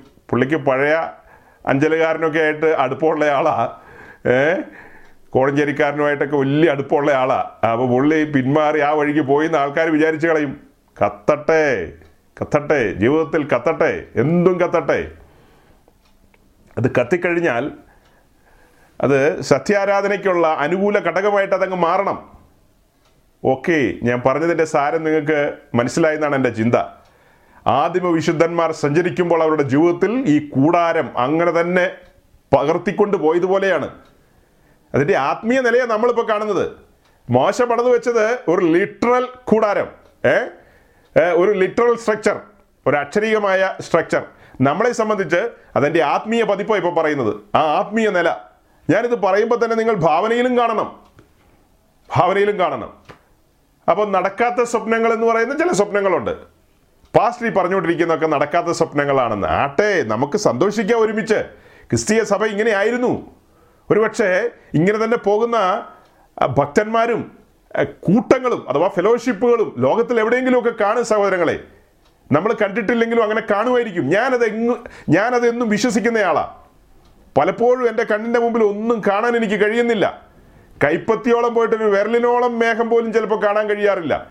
എങ്കിലും ഞാൻ വിശ്വസിക്കുകയാണ്. ഫിലിപ്പിന്റെ കൈസിരിയിൽ മുഴങ്ങിയ സ്വരം. എന്താ സ്വരം? ഞാൻ എന്റെ സഭയെ പണിയും. പാതാള ഗോപുരങ്ങൾ അതിനെ ജയിക്കില്ല. ഞാൻ എന്റെ കൂടാരത്തെ പണിയും ഞാൻ എന്റെ നിവാസത്തെ പണിയും ഞാൻ എന്റെ മന്ദിരത്തെ പണിയും എന്നൊക്കെ പറഞ്ഞ ആ- ശബ്ദം അത് വാസ്തവം തന്നെയാണ്. പണിയും എന്ന് പറഞ്ഞാൽ പണിയും അതിന് മാറ്റമൊന്നുമില്ല. അപ്പൊ ഞാൻ തിരുവല്ലായി കണ്ടില്ല ഞാൻ കുമ്പനാട് കണ്ടില്ല ഞാൻ പുനലൂര് കണ്ടില്ല മുളക്കുഴ കണ്ടില്ലെന്നൊന്നും പറഞ്ഞ് ആരും നിരാശപ്പെടരുത്. ലോകത്തിന്റെ കോണുകളിൽ സ്വർഗത്തിലെ ദൈവം തന്റെ കൂടാരത്തിന്റെ പണി നടത്തുന്നുണ്ട്. അതിനകത്ത് അസലായിട്ട് നാല് മൂടുശീലയും കാണും. നാൽപ്പത്തിയെട്ട് പലക വെള്ളിച്ചൂടിൽ തന്നെയായിരിക്കും. പൊന്ന് പൊതിഞ്ഞു നിർത്തിയിരിക്കുകയാണ്. അതിനകത്ത് വിളക്ക് കത്തി നിൽക്കുകയാണ്. ഇടിച്ചെടുത്ത തെളിവുള്ള ഒലിവെണ്ണ അതിൽ കൊണ്ടുവന്ന് ഒഴിക്കുന്നുണ്ട് മഹാപുരോഹിതൻ. അത് മഹാപുരോഹിതന്റെ ഉത്തരവാദിത്വ എണ്ണ ഒഴിക്കുക എന്നുള്ളത്. ഇടിച്ചെടുത്ത തെളിവുള്ള ഒലിവെണ്ണ. നിശ്ചയമായും. അങ്ങനെ ഇത് കത്തുന്നില്ലെങ്കിൽ ഈ ലോകം അന്ധകാരത്തിലേക്ക് പോകും. ആ ആസിയിലെ പൊൻനിലവിളക്ക് കത്തി നിൽക്കണം. അത് കത്തി നിൽക്കുന്നത് കൊണ്ടാണ് ഈ അന്ധകാര ലോകത്തിന്. ഈ ആത്മീയ ലോകം അന്ധകാരത്തിലാണ് അന്ധതയിലാണ്. അതിനല്പമെങ്കിലും വെളിച്ചം കൊടുക്കുന്നത് തന്റെ സഭയാണ്. ആസിയിലെ തങ്ക നിലവിളക്ക് കത്തി നിൽക്കുകയാണ്. ആ വിളക്ക് നാം ഓരോരുത്തരുമാണ്. വിളക്ക് കത്തി നിൽക്കുമ്പോൾ അപ്പൊ ഈ വിളക്കിന്റെ പ്രകാശം ലോകത്തിലുള്ളവരൊക്കെ കാണുമെന്ന് ചോദിച്ചാൽ കാണില്ലെന്ന് തന്നെ പറയാം. ഈ വിളക്കിന്റെ പ്രകാശം നാട്ടിലുള്ള ആളുകളെല്ലാം കാണുമെന്ന് ചോദിച്ചാൽ അതെങ്ങനെ കാണാൻ പറ്റും? ചുറ്റും നാൽപ്പത്തെട്ട് പലകയിരിക്കുക. അതിന് മുകളിൽ നാല് മൂടുശീല ഇരിക്കുക. പിന്നെ എങ്ങനെ വെളിച്ചം കാണും? അതാണ് അടുത്ത് വരുന്നവൻ മനസ്സിലാക്കും. അകലെ നിന്ന് കാണുന്ന ഊടായിപ്പോ ഓർത്തഡോക്സുകാരനെല്ലാം പറഞ്ഞു കളയും. ഉമ്മാര് തട്ടുകടക്കാരാന്നൊക്കെ പറഞ്ഞു കളയും. ഈ പെത്തിക്കോസുകാരെന്ന് പറഞ്ഞാൽ വെറും തട്ടുകടക്കാരാന്നൊക്കെ. എന്തോന്നു ഭാഷയാ ഇതൊക്കെ. ഇതൊക്കെ ക്രിസ്ത്യാനികൾക്ക് യോജിച്ച ഭാഷയാണോ ഇതൊക്കെ? തട്ടുകട പെട്ടിക്കട. ഇങ്ങനെയൊക്കെയാണോ ആളുകളെ സംബോധന ചെയ്യേണ്ടത്? സാരമില്ല. ഇപ്പോഴത്തെ ദുഷ്ടലോകത്തിന്റെ അധിപതിയായവൻ കർത്തൃത്വം നടത്തുന്ന ആളുകൾക്ക് അവർക്ക് ഭാഷാശുദ്ധിയുടെ വിഷയമൊന്നുമില്ല. ഏത് ഭാഷയും പ്രയോഗിക്കാം. പ്രയോഗിച്ചോ കുഴപ്പമില്ല. പക്ഷേ നീ അടുത്തു വരണം. ഈ കൂടാരത്തോട് അടുത്തു വരണം. അടുത്തു വരുമ്പോൾ പരിശുദ്ധാത്മാവ് മറുതിക്ക് കാണിക്കുകയാണ്. പ്രകാശപൂരിതമായ ഒരു ജീവിതം. അകലെ നിന്ന് കാണുമ്പോളാ ഈ തകച്ചുതോലൊക്കെ കാണുന്നത്. അടുത്തേക്ക് വരുമ്പോൾ പരിശുദ്ധാത്മാവ് കൂടാര മറശീലയൊക്കെ നീക്കി ഭക്തന്മാരുടെ ജീവിതം അടുത്തു നിന്ന് കാണാനുള്ള അവസരം തരും. അത് കണ്ടു കഴിയുമ്പോൾ ചിന്തകൾ അല്ലെങ്കിൽ എന്താ? നിരൂപണങ്ങൾ. ഓരോരുത്തരുടെ ചിന്തകളും നിരൂപണങ്ങളും ഒക്കെ മാറ്റേണ്ടി വരും. ചിന്തകളും നിരൂപണങ്ങളും മാറ്റേണ്ടി വരും. അകലെ നിന്ന് കണ്ടപ്പോഴാണ് പറഞ്ഞത് രൂപഗുണമില്ല കോമളത്വമില്ല കണ്ടാൽ ആഗ്രഹിക്കത്തക്ക ഒന്നുമില്ലെന്ന്. കണ്ടതെന്താ? ദീർഘചതുരാകൃതിയിലുള്ള ആ പെട്ടി. ഈ കാണുന്ന പിക്ചറിലെ രണ്ടാമത്തെ പിക്ചർ നിങ്ങൾ നോക്കുക. അതാണ് ഏതാണ്ട് അതിനകത്ത് ഒത്തുവരുന്നൊരു പിക്ചർ ഇത് നമ്മളാരും വരച്ചതല്ല കേട്ടോ. ഇത് നമുക്ക് ഇന്റർനെറ്റിൽ നിന്ന് സൗജന്യമായി കിട്ടിയ പിക്ചറുകളാണ് അപ്പോൾ അതിൽ ഉള്ളതിൽ കൊള്ളാവുന്ന ഒരു പിക്ചർ എന്നുള്ളതാണ് രണ്ടാമത്തെ പിക്ചർ അതായത് വൺ ടു ത്രീ ഫോർ എന്ന് കാണുന്നുണ്ടല്ലോ. അതിൽ രണ്ടാമത്തെ പിക്ചറിലേക്ക് നോക്കുമ്പോൾ ഏതാണ്ട് അതിന്റെ കാര്യങ്ങളോട് ഒത്തുവരും അകലെ നിന്ന് നോക്കുമ്പോൾ ഒന്നാമത്തെ പിക്ചറും രണ്ടാമത്തെ പിക്ചറിലേക്കൊക്കെ അകലെ നിന്ന് നോക്കുമ്പോൾ കാണുന്ന ദീർഘചതുരാകൃതിയിലുള്ള ഒരു കറുത്ത പെട്ടി. അത് ഞാൻ കഴിഞ്ഞ ദിവസം പറഞ്ഞ പോലെ ഒരു ശവപ്പെട്ടി പോലെ തോന്നും. അതായത് ഒരു ഏരിയൽ വ്യൂ ആ പറയുന്നത് വളരെ അകലെ നിന്ന് നോക്കിയ അകലെ നിന്ന് നോക്കി ഇതിനെ കണ്ടു കഴിഞ്ഞാൽ എന്താ ഒരു മനോഹരത്വം ഉള്ളത്? കോരകപുത്രന്മാരെ കുറിച്ച് കഴിഞ്ഞ ആഴ്ച എക്സ്പ്ലെയിൻ ചെയ്തുകൊണ്ട് ഇന്ന് ഞാൻ സമയം കളയുന്നില്ല അതിലേക്ക്. കോരകപുത്രന്മാരും അകലെ നിന്നാണ് കാണുന്നത്. കാരണം അവർക്ക് ഈ കൂടാരത്തിന് അകത്തേക്ക് പ്രവേശനമില്ല. പ്രവേശനമില്ലാത്ത അവർക്ക് എങ്ങനെ പറയാൻ കഴിയും ഈ കൂടാരം മനോഹരമാണെന്ന്? ആക്ച്വലി ഇത് മനോഹരം തന്നെയാ. എങ്ങനെ മനോഹരമാകും? പുറമേ നിന്ന് നോക്കിയാൽ കാണുന്നത് ബാഡ്ജേഴ്സ് സ്കിന്നാണ് തകശുതോൽ അത് കണ്ടിട്ടാണ് യശിയാവ് എഴുതി വെച്ചത്. അവനെ കണ്ടാൽ രൂപഗുണമില്ല കോമളത്വമില്ല കണ്ടാൽ ആഗ്രഹിക്കത്തക്ക ഒരു സൗന്ദര്യവുമില്ല. അവൻ രോഗം ശീലിച്ചവനായിരുന്നു അവൻ വ്യസനപാത്രമായിരുന്നു. ഇതെല്ലാമാണ് അവനെക്കുറിച്ച് പറയുന്നത്. അതെന്തുകൊണ്ടാണ് പറഞ്ഞത്? ഈ ബാഡ്ജേഴ്സ് സ്കിൻ കണ്ടു കഴിഞ്ഞാൽ പിന്നെ വേറെ എന്ത് പറയാൻ കഴിയും? ബാഡ്ജേഴ്സ് സ്കിന്നിനോടുള്ള ബന്ധത്തിൽ തകശുതോലിനോടുള്ള ബന്ധത്തിലെ എക്സ്പ്ലനേഷൻ അങ്ങനെയാണ് നിൽക്കുന്നത്. അതേസമയം ഇതിനകത്തേക്ക് കയറി കഴിഞ്ഞാൽ നമ്മൾ പറഞ്ഞതുപോലെ ആ ഇതാണ് ഏറ്റവും അകത്തുള്ള മൂടിശീലയുടെ ഹൺഡ്രഡ് പെർസെന്റ് അല്ല കേട്ടോ പടം വരച്ചവൻ വരച്ചു വെച്ചതാണ്. അപ്പോൾ ഇത് നാല് കളറിലുള്ള നൂലുകൾ കൊണ്ട് തുന്നിയ മൂടുശീലയാണ് ഏറ്റവും അകത്ത് കിടക്കുകയാണിത്. ഈ മൂടുശീലയുടെ ഒരു പ്രത്യേകത നമ്മൾ പറഞ്ഞു ഇത് ഇരുപത്തെട്ട് മുഴ നീളമാണ് ഇതിന്. ഒരു സൈഡിൽ നിന്ന് മറു സൈഡ് വരെ ഇതിന് ഇരുപത്തിയെട്ട് മുഴ നീളമാണ്. വീതി നാല് മുഴമാണ്. ഇത് നിലത്ത് മുട്ടുന്നില്ല. അതേസമയം ഇതിന് മുകളിലേക്ക് വരുന്ന മൂടുശീലയുണ്ട്. ആ മൂടുശീലയ്ക്ക് മുപ്പത് മുഴം നീളമാണ്. അപ്പോൾ ഈ കാര്യത്തെക്കുറിച്ച് പറഞ്ഞാൽ ഈ മൂടുശീല കണ്ടല്ലോ അതിനകത്ത് കെരുവുകളുടെ പിക്ചറൊക്കെയുണ്ട് കെരുവുകളെ ആലേഖനം ചെയ്തിരിക്കുകയാണ് എംബ്രോയിഡറി വർക്ക്. തുന്നൽക്കാരന്റെ നെയ് നെയ്ത്തുകാരന്റെ ചിത്രപ്പണിയായ കെരുവുകളെ അതിനകത്ത് ആലേഖനം ചെയ്തു വെച്ചിരിക്കുന്നു. ഇങ്ങനെയാണ് ഏറ്റവും അകത്തുള്ള മൂടുശീല. അപ്പോൾ ഈ ഏറ്റവും അകത്തുള്ള മൂടുശീലയിലേക്ക് അഹ്റോന്റെ പുത്രന്മാരായ പുരോഹിതന്മാർ ഈ കൂടാരത്തിനകത്തേക്ക് കടന്നു വന്ന് ശുശ്രൂഷയ്ക്ക് വരുമ്പോൾ അവിടെ വിളക്കിൽ നിന്നുള്ള പ്രകാശം ചുറ്റുമിരിക്കുന്ന നാൽപ്പത്തിയെട്ട് പലകയിലേക്ക് പലക എന്ന് പറഞ്ഞാൽ പലക പുറത്ത് കാണുന്നില്ല അതിനെ പൊന്നു പൊതിഞ്ഞിരിക്കുകയാണ്. പ്യുവർ ഗോൾഡ് കൊണ്ട് പാനൽ ചെയ്തിരിക്കുകയാണ്. ആ വെളിച്ചം ആ ഗോൾഡിൽ തട്ടിയിട്ട് അതിൽ നിന്ന് വെളിച്ചം വികീരണം അതായത് അവിടെ നിന്ന് വെളിച്ചത്തിന്റെ ഒരു വികീരണം ഉണ്ടാകും. അതിന്റെ പ്രഭ അതിൽ ആ ഏറ്റവും അകത്തുള്ള മൂടിശീലയിലേക്ക് വരികയാണ്. അങ്ങനെ ഏറ്റവും അകത്തുള്ള മൂടിശീലയിലേക്ക് ആ പ്രകാശം തട്ടുമ്പോൾ എത്ര മനോഹരമായിരിക്കും ഏറ്റവും അകത്തുള്ള മൂടിശീല. അത് ആത്മാവിൽ കണ്ടിട്ടാണ് കോരഹപുത്രന്മാർ എഴുതി വെച്ചത് സൈന്യങ്ങളുടെ ഹോവേ നിന്റെ കൂടാരം എത്ര മനോഹരം എന്നുള്ളത് അത് ഏറ്റവും അകത്തുള്ള മൂടിശീല കണ്ടിട്ട്. അപ്പം ഞാൻ ആദ്യം പറഞ്ഞ കാര്യങ്ങളെ എല്ലാം വിട്ടിട്ട് നേരെ ഒന്നാമത്തെ മൂടിശീലയിലേക്ക് കടക്കുകയാണിന്ന് അപ്പം നിങ്ങൾക്ക് ആമുഖങ്ങളും എല്ലാം ഏറെക്കുറെ പിടികിട്ടിക്കാണും ഇനി പിന്നെ മുന്നോട്ട് പറഞ്ഞു പോകുമ്പോൾ ഇടയ്ക്കൊക്കെ എന്തെങ്കിലും വിട്ടുപോയിട്ടുണ്ടെങ്കിൽ പറഞ്ഞോളാം. പുറപ്പാട് ദിവസം ഇരുപത്തി ആറാം അധ്യായത്തിന്റെ ഒന്ന് മുതൽ ആറ് വരെയുള്ള വാക്യങ്ങളിലാണ് ഇപ്പോൾ കാണുന്ന ഈ ഒന്നാമത്തെ മൂടുശീല. ഒന്നാമത്തെ മൂടുശീല ഞാൻ പറഞ്ഞു ഇരുപത്തിയെട്ട് മുഴമാണ് അതിന്റെ നീളം നാല് മുഴം വീതിയാണ്. അത് രണ്ട് ഭാഗമായിട്ടാണ്. അതായത് നാല് മുഴം വീതിയിലുള്ള ഓരോ പീസ് ആ പീസ് കൂട്ടിച്ചേർത്ത് ചേർത്ത് ചേർത്ത് അങ്ങനെയാണ് പത്ത് മൂടുശീലകളായിട്ട് അത് മാറ്റുന്നു. പത്ത് സെക്ഷനായിട്ട് അത് മാറ്റുന്നു. ആ പത്തിനെ രണ്ട് ഗ്രൂപ്പായിട്ട് തിരിക്കുന്നു. അഞ്ചെണ്ണം ഒരു സൈഡിലും അഞ്ചെണ്ണം ഒരു സൈഡിലും ഇത് ഓരോന്നും നാല് മുഴം വീതിയാന്ന് പറഞ്ഞു നീളം ഇരുപത്തെട്ട് മുഴമാണെന്ന് പറഞ്ഞു.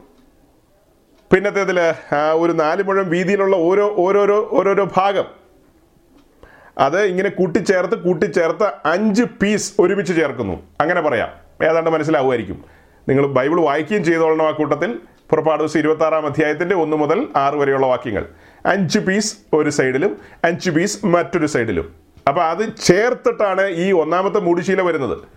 അത് ചേർത്ത് വെച്ച് കഴിയുമ്പോൾ ഒന്നാമത്തെ മൂടിശീല വരും. അങ്ങനെ ഈ അഞ്ചും അഞ്ചും കൂടെ ചേർക്കുമ്പോൾ അതിനെ ചേർക്കാൻ വേണ്ടിയിട്ട് അൻപത് കണ്ണികൾ ഉണ്ടാക്കണമെന്നാണ് എഴുതിയിരിക്കുന്നത്. അൻപത് കണ്ണികൾ. അതായത് ഹുക്സ് ഹുക്ക് ആ ഹുക്കിനകത്ത് ആ കുളത്ത് വെച്ച് അതിനെ ഇങ്ങനെ കൂട്ടിച്ചേർക്കും. ഇതാണ് ഏറ്റവും അകത്തുള്ള ഇന്നർ കട്ടൻ അതിൽ ഓരോ പീസ് നോക്കിയേ ഓരോ പീസ് ഒരു പീസ് നാല് മുഴം വീതി ഇരുപത്തെട്ട് മുഴം നീളം. അങ്ങനെയാണ് അതിന്റെ കിടപ്പ്. അത് ഓരോന്നും ഓരോന്നും കൂട്ടിച്ചേർക്കുകയാണ്. അങ്ങനെ കൂട്ടിച്ചേർത്ത് അഞ്ച് പീസ് ഒരു സൈഡിലും അഞ്ച് പീസ് അടുത്ത സൈഡിലും രണ്ട് സെക്ഷനായിട്ട് നിർത്തിയിരിക്കുന്നു. ഓരോ പീസും കൂട്ടിച്ചേർക്കുന്നു. കണ്ടോ? കൂട്ടിച്ചേരുന്ന കണ്ടോ? അങ്ങനെ കൂടിച്ചേരുമ്പോൾ ഇത് തൊട്ട് മുകളിലുള്ള കോലാട്ട് രോമം കൊണ്ടുള്ളത്. God's hair കൊണ്ടുള്ളത്. ഇത് പതിനൊന്ന് പീസസ് ആണ്. പതിനൊന്ന് പീസ് ഈ പതിനൊന്ന് പീസിൽ ഒരു സൈഡിൽ അഞ്ച് പീസും മറു സൈഡിൽ ആറ് പീസും മറു സൈഡ് എന്ന് പറഞ്ഞാൽ വേറെ ഏതോ സൈഡല്ല ഞാൻ അതിന്റെ രണ്ട് എൻഡ് പറഞ്ഞതാണ്. ഒരു എൻഡിൽ നിന്ന് അഞ്ച് പീസ് ഒരു എൻഡിൽ നിന്ന് ആറ് പീസ് അങ്ങനെ വന്നിട്ട് അത് നടുക്ക് കൂടിച്ചേരുന്ന കണ്ടോ. ക്രിസ്തീയ ജീവിതത്തിൽ കട്ടമുണ്ടെന്ന് പറഞ്ഞ് നാക്കെടുത്ത് വെച്ചില്ല. പ്രസംഗത്തിലും കഷ്ടമുണ്ട്. ഇതൊക്കെ ഒന്ന് ഒപ്പിച്ച് കൊണ്ടുവരാനും കഷ്ടമാണ് ഇത് പഠിപ്പിച്ച് ധരിപ്പിച്ച് ബോധ്യപ്പെടുത്തി എടുക്കുക എന്ന് പറഞ്ഞാൽ എളുപ്പമല്ല. അതേസമയം ഒരു രണ്ട് വാക്യം ഇങ്ങനെ പുറത്തേക്ക് എടുത്തിട്ട് ഏതാ രണ്ട് വാക്യം എടുക്കാൻ പറ്റുന്നത്? നമ്മുടെ കർത്താവ് യേശു ക്രിസ്തു സമ്പന്നനായിരുന്നിട്ട് നിങ്ങൾ നിമിത്തം ദരിദ്രനായി തീർന്ന കൃപ അറിയുന്നുവല്ലോ എന്നും പറഞ്ഞ് രണ്ട് കയ്യും അടിച്ച് അങ്ങോട്ടും ഇങ്ങോട്ടും നാല് ഓട്ടം ഓടിക്കഴിഞ്ഞാൽ ഒരു കട്ടവുമില്ല. എന്തോന്നാ? ജനം ഇരുന്ന് ആ അടിച്ച് കൈയൊക്കെ അടിച്ച് തകർത്ത് വേർത്ത് കുളിച്ച് അവരെല്ലാം റിസീവ് ചെയ്ത് റിസീവ് ചെയ്ത് പൊക്കോളും. ഏ? സകല കാര്യങ്ങൾ റിസീവ് ചെയ്തുകൊണ്ട് പൊക്കോളും. കാരണം ഭയങ്കര ഇമ്പാർട്ടേഷനൊക്കെ നടന്നുകൊണ്ടിരിക്കുകയല്ലേ? ഇതങ്ങനെയല്ല? ഇത് എന്തൊരു പങ്കപ്പാടാന്ന് നിങ്ങളൊന്ന് നോക്കി ഈ കാര്യങ്ങളൊക്കെ എന്റെ ഉള്ളിലുണ്ട്. അത് എനിക്കൊന്ന് പറഞ്ഞ് ഫലിപ്പിക്കണം. നിങ്ങളത് അതിന്റെ അതേ സെൻസിൽ അത് ഏറ്റെടുക്കണം മനസ്സിലാക്കണം. വളരെ ഗൗരവവും സീരിയസുമാണ് ഞാൻ ദൈവത്തിൽ ശരണപ്പെടുകയല്ലാതെ എനിക്ക് എന്ത് ചെയ്യാൻ പറ്റും?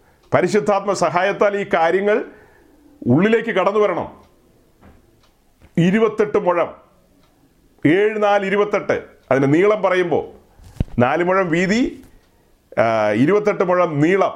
അപ്പം അങ്ങനെ ഇരുപത്തെട്ട് വരുന്നു എന്ന് പറഞ്ഞാൽ ഏഴ് ഇന്റു നാല് seven into four twenty eight. ഏഴ് നാല് ഇരുപത്തെട്ട്. അതായത് ഭൂമിയുടെ നാല് കോണിൽ നിന്നും കർത്താവിന്റെ ദാസന്മാർ കടന്നുപോയി ഈ മാർഗത്തിലേക്ക് കൊണ്ടുവരുന്നവരെ ഏഴ് പൂർണതയെ കാണിക്കുകയാണ്. പൂർണതയെ നാല് ദിക്കിൽ നിന്നും കൂട്ടിച്ചേർക്കുന്നവരെ ആ പൂർണതയിലേക്ക് കൊണ്ടുവരികയാണ്. തേജസ്സിന്റെ നിലയിലേക്ക് കൊണ്ടുവരികയാണ്. ആ തേജസ്സിന്റെ മൂടുശീലയാണ് ഏറ്റവും അകത്തുള്ളത്. അപ്പോൾ ആ ഏറ്റവും അകത്തുള്ള മൂടിശീല രണ്ട് സെക്ഷനായിട്ട് പറഞ്ഞു ഞാൻ അഞ്ചും അഞ്ചും വെച്ചിട്ട് ആ ഒരു സംഖ്യ സാധാരണ വേദ പഠിതാക്കൾ പഠിപ്പിക്കുമ്പോൾ അല്ലെങ്കിൽ വേദശാ വേദ പണ്ഡിതന്മാർ അതിനെക്കുറിച്ച് പറയുമ്പോൾ ദൈവകൃപയെ കാണിക്കുകയാണ് അഞ്ചെന്നുള്ള കാര്യം. കർത്താവിന്റെ ശരീരത്തിൽ നിന്ന് പുറപ്പെട്ട അഞ്ച് മുറിവുകൾ അത് നമ്മളോടുള്ള ദൈവത്തിന്റെ കൃപയാണ് രക്ഷാകരമായ ദൈവകൃപയാണ് ഉദിച്ചത്. അപ്പോൾ ആ ദൈവകൃപ നമ്മുടെ മേൽ ഉദിച്ച് നമ്മെ ഈ മാർഗത്തിൽ കൊണ്ടുവന്ന് ഇത് രണ്ട് സെക്ഷനെയും കൂട്ടിച്ചേർക്കുകയാണ്. അത് കൂട്ടിച്ചേർക്കുമ്പോൾ അമ്പത് കൊളുത്തുകളാണ് അതിനെ കൂട്ടിച്ചേർക്കാനായിട്ട് ഉപയോഗിക്കുന്നത്. അൻപത് കൊളുത്തുകൾ. അൻപത് സാധാരണ പറയുന്നത് പരിശുദ്ധാത്മാവിനെ കാണിക്കാനാണ് ഉപയോഗിക്കുന്നത്. ഫിഫ്റ്റിയത്ത് ഡേ പരിശുദ്ധാത്മാവിന്റെ പ്രവർത്തനം ആരംഭിച്ച കാര്യമാണ് അൻപത് കൊണ്ടുള്ളത് സാധാരണ വിവക്ഷിക്കുന്നത്. അൻപത് കൊണ്ട് സാധാരണ വിവക്ഷിക്കുന്നത് പരിശുദ്ധാത്മാവിന്റെ ഒരു പ്രവർത്തനത്തെയാണ്. അപ്പോൾ ഇതിനെ ഇങ്ങനെ ഇണച്ച് കൂട്ടിച്ചേർക്കുന്നതല്ല പരിശുദ്ധാത്മാവിന്റെ പ്രവർത്തനമാണ് എന്നുള്ളതാണ് അതിലൂടെ നാം മനസ്സിലാക്കേണ്ടത്. ഒരുവന്റെ ക്രിസ്തീയ ജീവിതത്തിൽ ഈ തേജസ്സിന്റെ നിലയിലേക്ക് അവനെ കൂട്ടിക്കൊണ്ടു പോകുന്നത് പരിശുദ്ധാത്മാവിന്റെ പ്രവർത്തനമാണ്. പരിശുദ്ധാത്മാവിന്റെ ഇടപെടലുകളാണ് ഇത് ഇങ്ങനെ സജ്ജമാക്കി നിർത്തുന്നത്. അപ്പോൾ അത്രയും പറയാണ്. പിന്നീട് അതിനെക്കുറിച്ച് പറയാനുള്ളതൊക്കെ ഉണ്ട്. അത് പിന്നെ ഞാൻ ഏറ്റവും അവസാനത്തെ മൂടുശീല തകശതോലും പറഞ്ഞു കഴിഞ്ഞിട്ട് ഇത് ഒന്നുകൂടെ കൂട്ടിച്ചേർക്കേണ്ടതുണ്ട്. ആ സമയത്ത് ബാക്കിയൊക്കെ പറഞ്ഞോളാം. സമയം ഒത്തിരി പോകുന്നുണ്ട്. ഞാൻ അവിടെ വിടുകയാണ്. അപ്പോൾ അങ്ങനെ നമ്മൾ ഈ ഏറ്റവും അകത്തെ മൂടിശീലയുടെ ഈ കൂടിച്ചേരലുകളും അതിന്റെ നീളവും വീതിയും ഒക്കെ കണ്ടു കഴിഞ്ഞു. അത് നിലത്ത് മുട്ടുന്നില്ലെന്നുള്ളതൊക്കെ പറഞ്ഞു. ഉയരത്തിൽ നിന്നാണ് വരുന്നത്. ഏഹ് അപ്പോൾ അതും പറഞ്ഞു കഴിഞ്ഞിട്ട് അതിനകത്ത് ഇനിയൊരു കാര്യം നമ്മൾ കാണുന്നത്. കെരൂബുകളെയാണ് കെരൂബുകളെ അവിടെയാണ് ഒരു അല്പസമയം എടുത്ത് പറയേണ്ടത്. കെരൂബുകളെ അവിടെ കാണുന്നു എന്ന് പറഞ്ഞങ്ങ് വിട്ടാൽ മതി. പക്ഷേ നമ്മളിതൊരു സ്റ്റഡി എന്നുള്ള നിലയിൽ മുൻപോട്ട് പോകുമ്പോൾ വേദപുസ്തകത്തിലെ സത്യങ്ങളും ആഴങ്ങളും മനസ്സിലാക്കാൻ ഇങ്ങനെയാണ് ഓരോരോ വാതിലുകൾ നമ്മുടെ മുമ്പിൽ തുറക്കുന്നത്. ഇതൊരു ഡോറുകളാണ്. ഈ ഡോറുകൾ തുറക്കുമ്പോൾ അതായത് ഈ ഫോൾഡറുകൾ ഓപ്പൺ ചെയ്യുമ്പോൾ പിന്നെയും പിന്നെയും തുറന്നു വരുന്നു എന്നുള്ളത് ഇന്നത്തെ ടെക്കി പയ്യന്മാർക്ക് അതുപോലെയാണ് വേദപുസ്തകത്തിൽ ചില ഫോൾഡറുകൾ ഓപ്പൺ ചെയ്ത് കഴിഞ്ഞാൽ പിന്നെ അങ്ങ് ഫോൾഡറുകളുടെ പ്രളയമായിരിക്കും. അപ്പോൾ ഇതൊരു ഫോൾഡർ ഇപ്പോൾ നമ്മൾ തുറന്നു. ആ ഫോൾഡറിൽ കണ്ടത് എന്താ? കെരൂബുകളെയാണ് കൂടാരത്തിനകത്തേക്ക് ഒരു പുരോഹിതൻ കടന്നു വരുമ്പോൾ അവൻ നേരെ കീഴോട്ട് നോക്കിയാൽ കാണുന്നത് മണലാണ്. മണലാരണ്യത്തിലൂടെയാണ് ഇത് പൊയ്ക്കൊണ്ടിരിക്കുന്നത്. ഉയരത്തിലേക്ക് നോക്കിക്കഴിഞ്ഞാൽ കാണുന്നത് എന്താ? കെരൂബുകളെ കെരൂബുകളെ കണ്ട അപ്പോൾ എന്ത് മനസ്സിലാക്കിക്കൊള്ളണം? ദൈവ മഹത്വത്തെ കാണിക്കുന്നു. കെരൂബുകളെ കാണിക്കുമ്പോൾ. അപ്പോൾ ദൈവത്തിന്റെ സാന്നിധ്യം ദൈവത്തിന്റെ മഹത്വം ഇങ്ങനെ ഇത്യാദി കാര്യങ്ങളെല്ലാം അതിലൂടെ പറയും. ഒറ്റ വാക്കിൽ പറഞ്ഞു കഴിഞ്ഞാൽ ആത്മലോകം വെളിപ്പെടുകയാണ്. ആത്മലോകം വെളിപ്പെടുകയാണ്. അപ്പോൾ ഒരു ഫോൾഡർ തുറക്കുകയെന്ന് ഞാൻ പറഞ്ഞല്ലോ. നിങ്ങൾക്ക് മനസ്സിലാക്കാൻ വേണ്ടി അങ്ങനെയൊക്കെ പറയുന്നത്. അതിലൂടെ നമ്മൾ കടന്ന് കടന്ന് മുന്നോട്ട് പോകുമ്പോൾ ചില ചില കാര്യങ്ങൾ നമുക്ക് കാണേണ്ടതുണ്ട്. ആത്മലോകം തുറന്നു വരുമ്പോൾ നമ്മൾ അതിലൂടെ കാണുന്നത് സെറാഫുകളെ കാണും കിരൂബുകളെ കാണും നാല് ജീവികളെ കാണും. പിന്നീട് പറഞ്ഞു സ്പിരിറ്റ് ആനിമൽസ് ഇങ്ങനെ വിവിധങ്ങളായ കാര്യങ്ങളെ നമ്മൾ കാണും. അത് കാണും കാണും എന്ന് പറഞ്ഞാൽ പോരാ. അതിനുള്ള വാക്യങ്ങളൊക്കെ എടുത്ത് ആ കാര്യങ്ങളൊക്കെ വായിച്ച് മുൻപോട്ട് പോകണം. സാധാരണഗതിയിൽ ഇങ്ങനെ ഒരു വിഷയം ആർക്കും പ്രസംഗിച്ചുകൊണ്ട് വരാൻ പറ്റില്ല. എന്തെങ്കിലും ഒരു ഒരു സ്റ്റഡിയോടുള്ള ബന്ധത്തിൽ ഒരു ധ്യാനത്തോടുള്ള ബന്ധത്തിലല്ലാതെ ഒരു ശുശ്രൂഷകൻ ഇങ്ങനെയുള്ളൊരു കാര്യം എടുത്ത് പുറത്തേക്ക് കൊണ്ടുവരാൻ പറ്റുമോ അല്ലാതെ ഒരു ശുശ്രൂഷകൻ വന്നിട്ട് പറയാ ഒരു ഉപവാസ പ്രാർത്ഥന വന്നിട്ട് പറയാം നമ്മൾ ഇന്ന് കെരൂബുകളെ കുറിച്ച് ധ്യാനിക്കാൻ പോകാന്ന് പറഞ്ഞാൽ ജനമെല്ലാം പറയും ഗുഡ് ബൈ നിങ്ങൾ ധ്യാനിച്ചോ ഞങ്ങൾ സ്ഥലം കാലിയാക്കുമെന്ന് പറയും.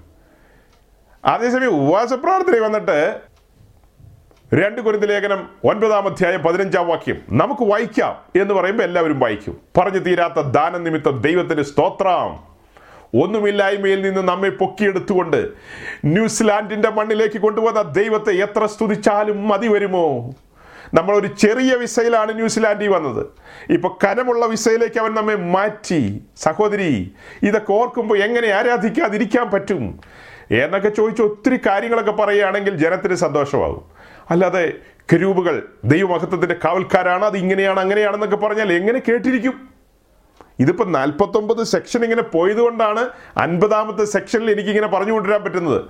അല്ലാതെ ഞാനും എവിടെയെങ്കിലും ഓടിച്ചെന്നിട്ട് ഇന്ന് ഞാനിവിടെ ആത്മലോകത്തെക്കുറിച്ച് പിന്നെ കിരൂപുകൾ സെറാഫുകൾ ഇങ്ങനെയൊക്കെയുള്ള കാര്യങ്ങൾ പറയാൻ പോവുകയാണെന്ന് പറഞ്ഞാൽ സെക്കൻഡ് ഷോയ്ക്ക് ആൾ കയറി എന്ന് പറഞ്ഞ പോലെ ഒരു അഞ്ചാറ് പേര് അവിടെ ഇവിടെയൊക്കെ ഇരിക്കും.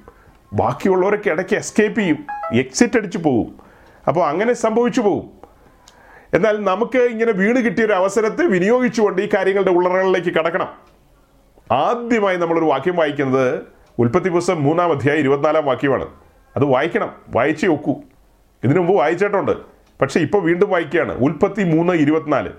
നമ്മൾ ആദ്യമായിട്ട് ഈ ഒരു കാഴ്ച കാണുന്നത് അവിടെയാണ്. എന്താണ് ആ കാഴ്ച? വായിച്ചേ ഇങ്ങനെ അവൻ മനുഷ്യനെ ഇറക്കിക്കളഞ്ഞു ജീവന്റെ വൃക്ഷത്തിലേക്കുള്ള വഴി കാക്കുവാൻ അവൻ ഏതൻ തോട്ടത്തിന് കിഴക്ക് തെരുവുകളെ തിരിഞ്ഞുകൊണ്ടിരിക്കുന്ന വാളിന്റെ ജ്വാലയുമായി നിർത്തി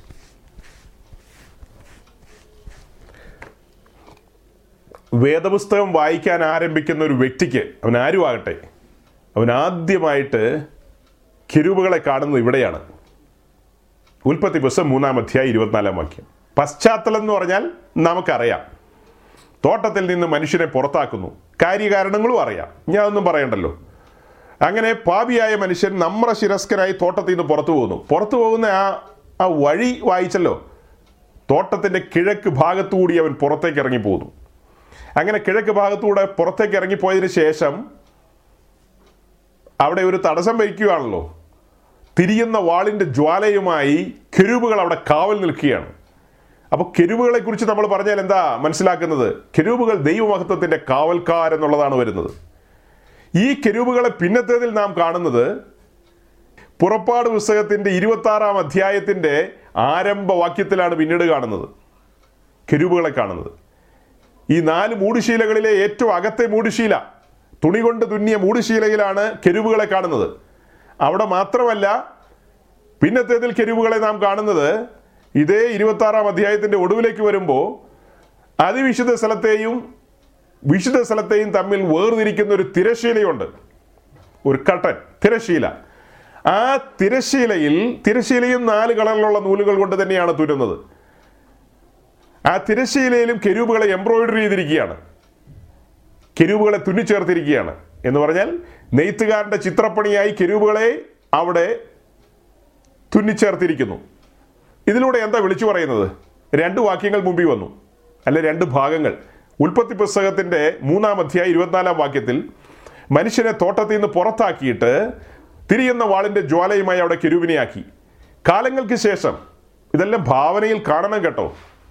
ഇതിന് ശേഷം നോഹയുടെ ഒരു കാലം ഉണ്ടായിരുന്നു. അതിനു മുമ്പ് ഹാനോക്ക് നടന്നൊരു കാലം. അപ്പൊ നോഹയ്ക്ക് ശേഷം പിന്നത്തേതിൽ ജലപ്രളയത്തിന് ശേഷവും ജനം പാഠം പഠിച്ചില്ല. അവർ തോന്നിവാസികളായി വിഗ്രഹാരാധികളായി തന്നിഷ്ടപ്രകാരം തനിക്ക് ബോധിച്ചതുപോലെ നടന്നു. ആ സമയത്ത് സ്വർഗത്തിലെ ദൈവം ഒരു മനുഷ്യനെ വേർതിരിക്കുന്നു. പേര് അബ്രാം. അബ്രാമിനെ പിന്നത്തേതിൽ ദൈവം അനുഗ്രഹിക്കുകയാണ്. തന്റെ തലമുറകളെ വേർതിരിക്കുന്നു. അവരാണ് ഇസ്രായേലിയർ. ആ ഇസ്രായേലിയരോട് ദൈവം പറയാണ് ഞാൻ നിങ്ങളുടെ നടുവിൽ വസിക്കാൻ ആഗ്രഹിക്കുന്നു. നിങ്ങൾ എനിക്കൊരു മന്ദിരം പണിയണം. ആ പണിയപ്പെടുന്ന തിരുനിവാസത്തിന് നാൽപ്പത്തിയെട്ട് പലകയൊക്കെ വേണം. അതെല്ലാം വേണം എല്ലാം വേണം. എന്നാൽ അതിന് മുകളിൽ നാല് മൂടുശീല വേണം. ആ നാല് മൂടുശീലയിൽ കിരൂപുകളെ ആലേഖനം ചെയ്തുകൊള്ളുക അതെന്താ കാണിക്കുന്നത്? ഇസ്രായേലെ സൂക്ഷിക്കുക. നമ്മുടെ ദൈവമായ ഹോവ പരിശുദ്ധൻ പരിശുദ്ധൻ പരിശുദ്ധൻ. അവൻ പരിശുദ്ധനാണ്. സൂക്ഷിക്കുക. അവനോട് അടുക്കുന്നതിന് മുമ്പ് മൂന്ന് ദിവസമാണ് സീനായി പർവതത്തിന്റെ മുൻപിൽ അവർ ശുദ്ധീകരണത്തിന് വേണ്ടി കാത്തിരുന്നത്. സിനായി പർവതത്തിൽ വലിയവനായ ദൈവത്തിന്റെ സാന്നിധ്യം വെളിപ്പെടുന്നതിന് മുമ്പ് മൂന്ന് ദിവസം ഒരു ശുദ്ധീകരണത്തിലോട് ശുദ്ധീകരണത്തോടു കൂടി കാത്തിരുന്നു. യഹോവയോട് അടുക്കുന്നവനെല്ലാം ശുദ്ധീകരിക്കണം തന്നെത്താൻ ശുദ്ധീകരിക്കണം. ശുദ്ധീകരണം കൂടാതെ ആരും ദൈവത്തോട് അടുക്കുന്നില്ല. കാരണം എന്താ? തിരിയുന്ന വാളിന്റെ ജ്വാലയുമായി കിരൂപ് കാവൽ നിൽക്കുന്നു. അതെന്താ കാണിക്കുന്നത്? ദൈവം പരിശുദ്ധൻ. ഭാവിയായ മനുഷ്യൻ അടുക്കരുത്. പിന്നെ എന്ത് ചെയ്യണം? അടുക്കണമെങ്കിൽ രക്തം കൂടാതെ വിമോചനമില്ല. രക്തം കൂടാതെ അടുക്കരുത്. രക്തത്തിന്റെ മറവിൽ അടുക്കണം. എന്ന് പറയുമ്പോൾ വിശുദ്ധന്മാരായ നമുക്കറിയാം. യേശു ക്രിസ്തുവിന്റെ തങ്കച്ചോരയാൽ നീതീകരണം പ്രാപിച്ച് ആ രക്തത്തിന്റെ മറവിലാണ് നമ്മൾ എപ്പോഴും ആയിരിക്കുന്നത്. അങ്ങനെയാണ് നാം അത്യുന്നതന്റെ സന്നിധിയിലേക്ക് അടുത്തു വരുന്നത്. രക്തത്തിന്റെ മറവിലാണ്. ആ രക്തത്തിന്റെ കവറിംഗ് ഉള്ളവരാണ് നാം. പ്രൊട്ടക്ഷൻ ഉള്ളവരാണ്. അങ്ങനെയാണ് ഈ പരിശുദ്ധനായ ദൈവത്തിന്റെ അടുക്കിലേക്ക് ദഹിപ്പിക്കുന്ന അഗ്നിയായവന്റെ അടുക്കിലേക്ക് ആ ധന്യനായ ഏകാധിപതിയുടെ അടുക്കിലേക്ക് നാം അടുത്തു വരുന്നത്. അപ്പൊ കാലങ്ങൾക്ക് ശേഷം സ്നേഹവാനായ ദൈവം ആദമിന് കൊടുത്ത വാഗ്ദത്ത നിമിത്തം ഈ ജനത്തെ തന്നോട് അടുപ്പിക്കാനുള്ള ആദ്യ പടിയാണതല്ല. അബ്രഹാമിനെ വിളിക്കുന്നു. അബ്രഹാമിയ സന്തതിയെ ദൈവം തിരഞ്ഞെടുക്കുന്നു. അവരുടെ നടുവിൽ വസിക്കാൻ ആഗ്രഹിക്കുന്നു. കൂടാരം പണിയുന്നു. ഓർമ്മപ്പെടുത്തൽ. ഓർമ്മപ്പെടുത്തൽ. എന്താ ഓർമ്മപ്പെടുത്തുന്നത്? കെരൂബുകളെ കാണുമ്പോൾ പുരോഹിതൻ ഓർത്തുകൊള്ളണം. സൂക്ഷ്മതയോടെ അടുക്കണം. കെരൂബിനെ അവൻ ആദ്യം കാണുന്നത് എവിടെയാ? തിരശീലയില ത്തേക്ക് കയറി വരുമ്പോൾ അവന്റെ നേരെ കണ്ണിന്റെ മുമ്പിൽ തിരശീല തിരശീലയിൽ കെരൂബിനെ കാണുമ്പോൾ അവൻ ഓർത്തുകൊള്ളണം ഞാൻ ധൂപപീഠത്തിൽ ധൂപകർപ്പിക്കാനാണ് വരുന്നത്. പുതിയ നിയമത്തിൽ ധൂപാർപ്പണം എന്ന് പറഞ്ഞാൽ എന്താ? സത്യാരാധന അതുപോലെ മധ്യസ്ഥ പ്രാർത്ഥന മധ്യസ്ഥ പ്രാർത്ഥനയെ പെൻഡിങ് വെച്ചിട്ട് ഞാൻ സത്യാരാധനയെ പുറത്തെടുക്കുകയാണ്. ആ സത്യാരാധനയ്ക്ക് അടുത്തു വരുന്ന പുതിയ നിയമത്തിന്റെ പുരോഹിതൻ എപ്പോഴും ഓർത്തുകൊള്ളണം ദൈവ സാന്നിധ്യത്തിലേക്കാണ് അടുത്തു വരുന്നത്. ദൈവ സാന്നിധ്യത്തിലേക്ക് പാസ്റ്ററെ അത് പഴയ നിയമമല്ലേ എന്നൊക്കെ ചോദിച്ചു കഴിഞ്ഞാൽ പഴയ നിയമത്തിലെ ദൈവം പുതിയ നിയമത്തിലെ ദൈവം രണ്ട് രണ്ട് രണ്ടും ദൈവമാണോ? പഴയ നിയമത്തിലെ സെയിം ദൈവത്തോടാണ് നാം അടുക്കുന്നത്. അവിടെ അവിടെ അടുക്കാൻ കഴിയില്ലായിരുന്നു. അവിടെ പ്രമാണപ്രകാരം അല്ലാതെ അടുത്താൽ പിടഞ്ഞു വീണ് മരിക്കും. ഇവിടെ അങ്ങനെ തന്നെയാണ് ഇവിടെ അക്ഷരിക മരണം സംഭവിക്കുന്നില്ലെന്ന് മാത്രം. ആത്മീയ മരണവും സംഭവിക്കുന്നില്ല. പിന്നെ എന്താ സംഭവിക്കുന്നത്? മരണം എന്ന് പറഞ്ഞാൽ അർത്ഥം എന്താ? വേർപാടെന്നാണ്. ദൈവ സാന്നിധ്യം അനുഭവിക്കാൻ കഴിയില്ലെന്ന് ചുരുക്കം. ഇവിടെ പ്രമാണരഹിതമായി വ്യവസ്ഥാപിതമായ കാര്യപരിപാടികളെയെല്ലാം തകിടം മറിച്ചുകൊണ്ട് ദൈവത്തോട് അടുക്കാൻ ശ്രമിച്ചു കഴിഞ്ഞാൽ അടുക്കണേന് കുഴപ്പമില്ല. ദൈവസാന്നിധ്യം അനുഭവിക്കില്ല. ദൈവസാന്നിധ്യം അനുഭവിക്കുമ്പോഴാണല്ലോ അടുത്തെന്ന് നമ്മൾ മനസ്സിലാക്കുന്നത്. എന്തുകൊണ്ട് ദൈവസാന്നിധ്യം അനുഭവിക്കുന്നില്ലെന്ന് ചോദിച്ചാൽ കൂടാരത്തിന് നാല് മൂടിശീല പോയിട്ട് എല്ലാം കാറ്റത്ത് അടിച്ച് പറപ്പിച്ച് കളഞ്ഞു. ഒന്നുമില്ല ഇപ്പോൾ എല്ലാം തുറന്ന് കിടക്കുക അങ്ങനെ. നാല് മൂടിശീല വേണമെന്ന് പറഞ്ഞാൽ നാലും വേണം. അത് കൃത്യമായിട്ട് അങ്ങനെ തന്നെ വേണം. അപ്പൊ കെരൂബുകളെ നമ്മളിപ്പോൾ കാണുകയാണ് ആദ്യമായിട്ട് കാണുകയാണ്. അത് കഴിഞ്ഞിട്ട് ഫിലിപ്പ് ലേഖനം രണ്ടാം അധ്യായത്തിന്റെ പത്തും പതിനൊന്നും വാക്യം വായിക്കുകയാണ്. ഞാൻ തുടക്കത്തിൽ ഉൽപ്പത്തി പുസ്തകത്തിലെ ആ വാക്യം ഒന്ന് വായിച്ചു കേൾപ്പിച്ചു. അതുപോലെ പുറപ്പാട് ദിവസം ഇരുപത്തി ആറാം അധ്യായത്തിൽ വീണ്ടും കെരുവുകളെ കാണുന്ന കാര്യം പറഞ്ഞു കഴിഞ്ഞിട്ട് ഇനി അത് കുറച്ച് ഡീറ്റെയിൽ ആയിട്ട് മുന്നോട്ട് ചിന്തിച്ചു പോകണം അതിന് ഫിലിപ്പി ലേഖനം രണ്ടാം അധ്യായത്തിന്റെ പത്തും പതിനൊന്നും. Philippians chapter two verse ten and eleven അങ്ങനെ യേശുവിന്റെ നാമ നാമത്തിങ്കൽ സ്വർലോകരുടെയും ഭൂലോകരുടെയും അധോലോകരുടെയും എല്ലാ നാവും കർത്താവ് എന്ന പിതാവായ ദൈവത്തിന്റെ മഹത്വത്തിനായി ഏറ്റുപറയുകയും ചെയ്യേണ്ടി ഇവിടെ നാം വായിച്ച ഈ വാക്യത്തിൽ മൂന്ന് കാര്യമാണ് കാണുന്നത്. സ്വർലോകത്തിലാകട്ടെ ഭൂലോകത്തിലാകട്ടെ അധോലോകത്തിലാകട്ടെ. അപ്പോൾ ആ മൂന്ന് കാര്യം കൂടെ വരുമ്പോൾ ആത്മലോകം അവിടെ വന്നു കഴിഞ്ഞു. സ്വർലോകരുടെയും ഭൂലോകരുടെയും അധോലോകരുടെയും എന്ന് പറയുമ്പോൾ ഭൂലോകരുടെ കാര്യം നമുക്കറിയാം. അധോലോകരുടെയും അധോലോകം നമ്മൾ കേട്ടിട്ടുണ്ട്. ദാവൂദ് ഇബ്രാഹിമിനെ കുറിച്ചൊക്കെ കേട്ടിട്ടുണ്ട്. ആ കാര്യമല്ല ഇത്. അപ്പോൾ സ്വർലോകര് സ്വർലോകർ എന്ന് പറയുമ്പോൾ അതിന് പ്ലൂറലിലാണ് പറഞ്ഞിരിക്കുന്നത്. ബഹുവചനത്തിലാണ് അപ്പോൾ അത് എന്താ ഏതാന്ന് ഒന്ന് അറിയണ്ടേ? അതിനുവേണ്ടി നമ്മൾ കുറച്ച് വാക്യങ്ങളൊക്കെ നോക്കാൻ പോകുന്നത്. കഴിഞ്ഞ ആഴ്ച ഞാൻ തോന്നുന്നു ഞാൻ പറഞ്ഞത് കൊട്ടക്കണക്കിന് വാക്യവുമായിട്ടാണ് ഞാൻ അടുത്ത ആഴ്ച വരുന്നത്. അപ്പം കഴിഞ്ഞ ആഴ്ച അധികം വാക്യമൊന്നും വായിച്ചില്ല. ഇപ്പം ഇന്ന് സമയം ഒത്തിരി മുന്നോട്ട് പോയിട്ടുണ്ട്. കുറച്ച് വാക്യങ്ങൾ നമ്മൾ വായിക്കും. അത് കഴിഞ്ഞ് അടുത്ത ആഴ്ചയിലും തുടരുമ്പോൾ ധാരാളം വാക്യങ്ങൾ വായിക്കേണ്ടതുണ്ട്. അങ്ങനെയാണത് പ്രൂവ് ചെയ്യാൻ പറ്റുന്നത്. അപ്പോൾ വെളിപ്പാട് പുസ്തകം വെളിപ്പാട് പുസ്തകം അഞ്ചാം അധ്യായത്തിന്റെ മൂന്നാം വാക്യം Revelation chapter five verse three വെളിപ്പാട് പുസ്തകം അഞ്ചിന്റെ മൂന്ന്. ആ വാക്യം കൂടെ ഒന്ന് വായിക്കാം. അത് കഴിഞ്ഞിട്ട് അഞ്ചിന്റെ പതിമൂന്ന് പിന്നെ വായിക്കും. ആദ്യം അഞ്ചിന്റെ മൂന്ന് വായിക്കാം. സ്വർഗത്തിലും ഭൂമിയിലും ഭൂമിക്ക് ആർക്കും കഴിഞ്ഞില്ല. അപ്പൊ സ്വർഗത്തിൽ ഭൂമിയിൽ ഭൂമിക്ക് കീഴിൽ മൂന്ന് കാര്യം അവിടെ പറഞ്ഞു. ഇനി അഞ്ചിന്റെ പതിമൂന്നും കൂടെ വായിച്ചേ.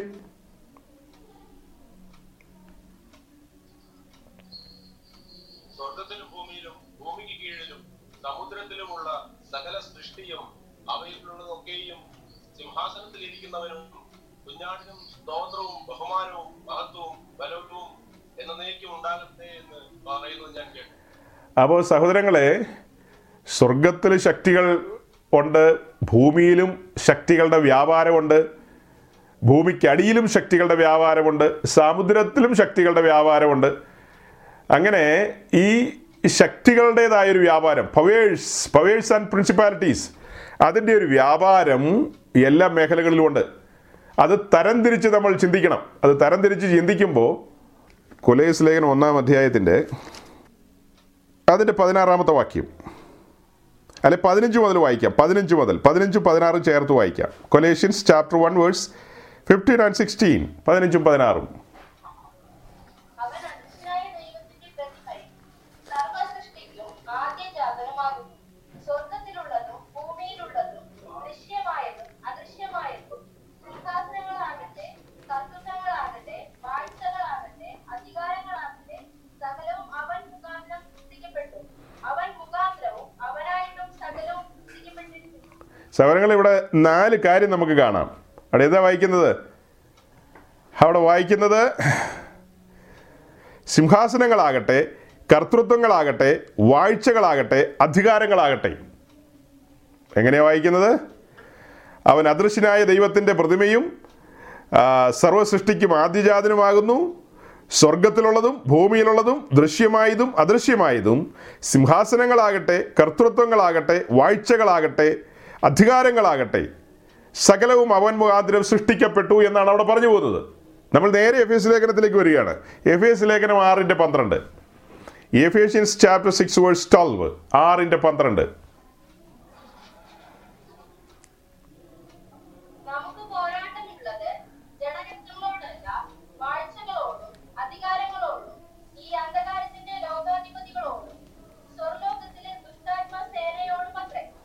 അപ്പോൾ ഈ വാക്യത്തിൽ നിന്ന് നമ്മൾ മനസ്സിലാക്കിയ ഒരു കാര്യമുണ്ട്. കാലങ്ങളായിട്ട് നമുക്കറിയാം.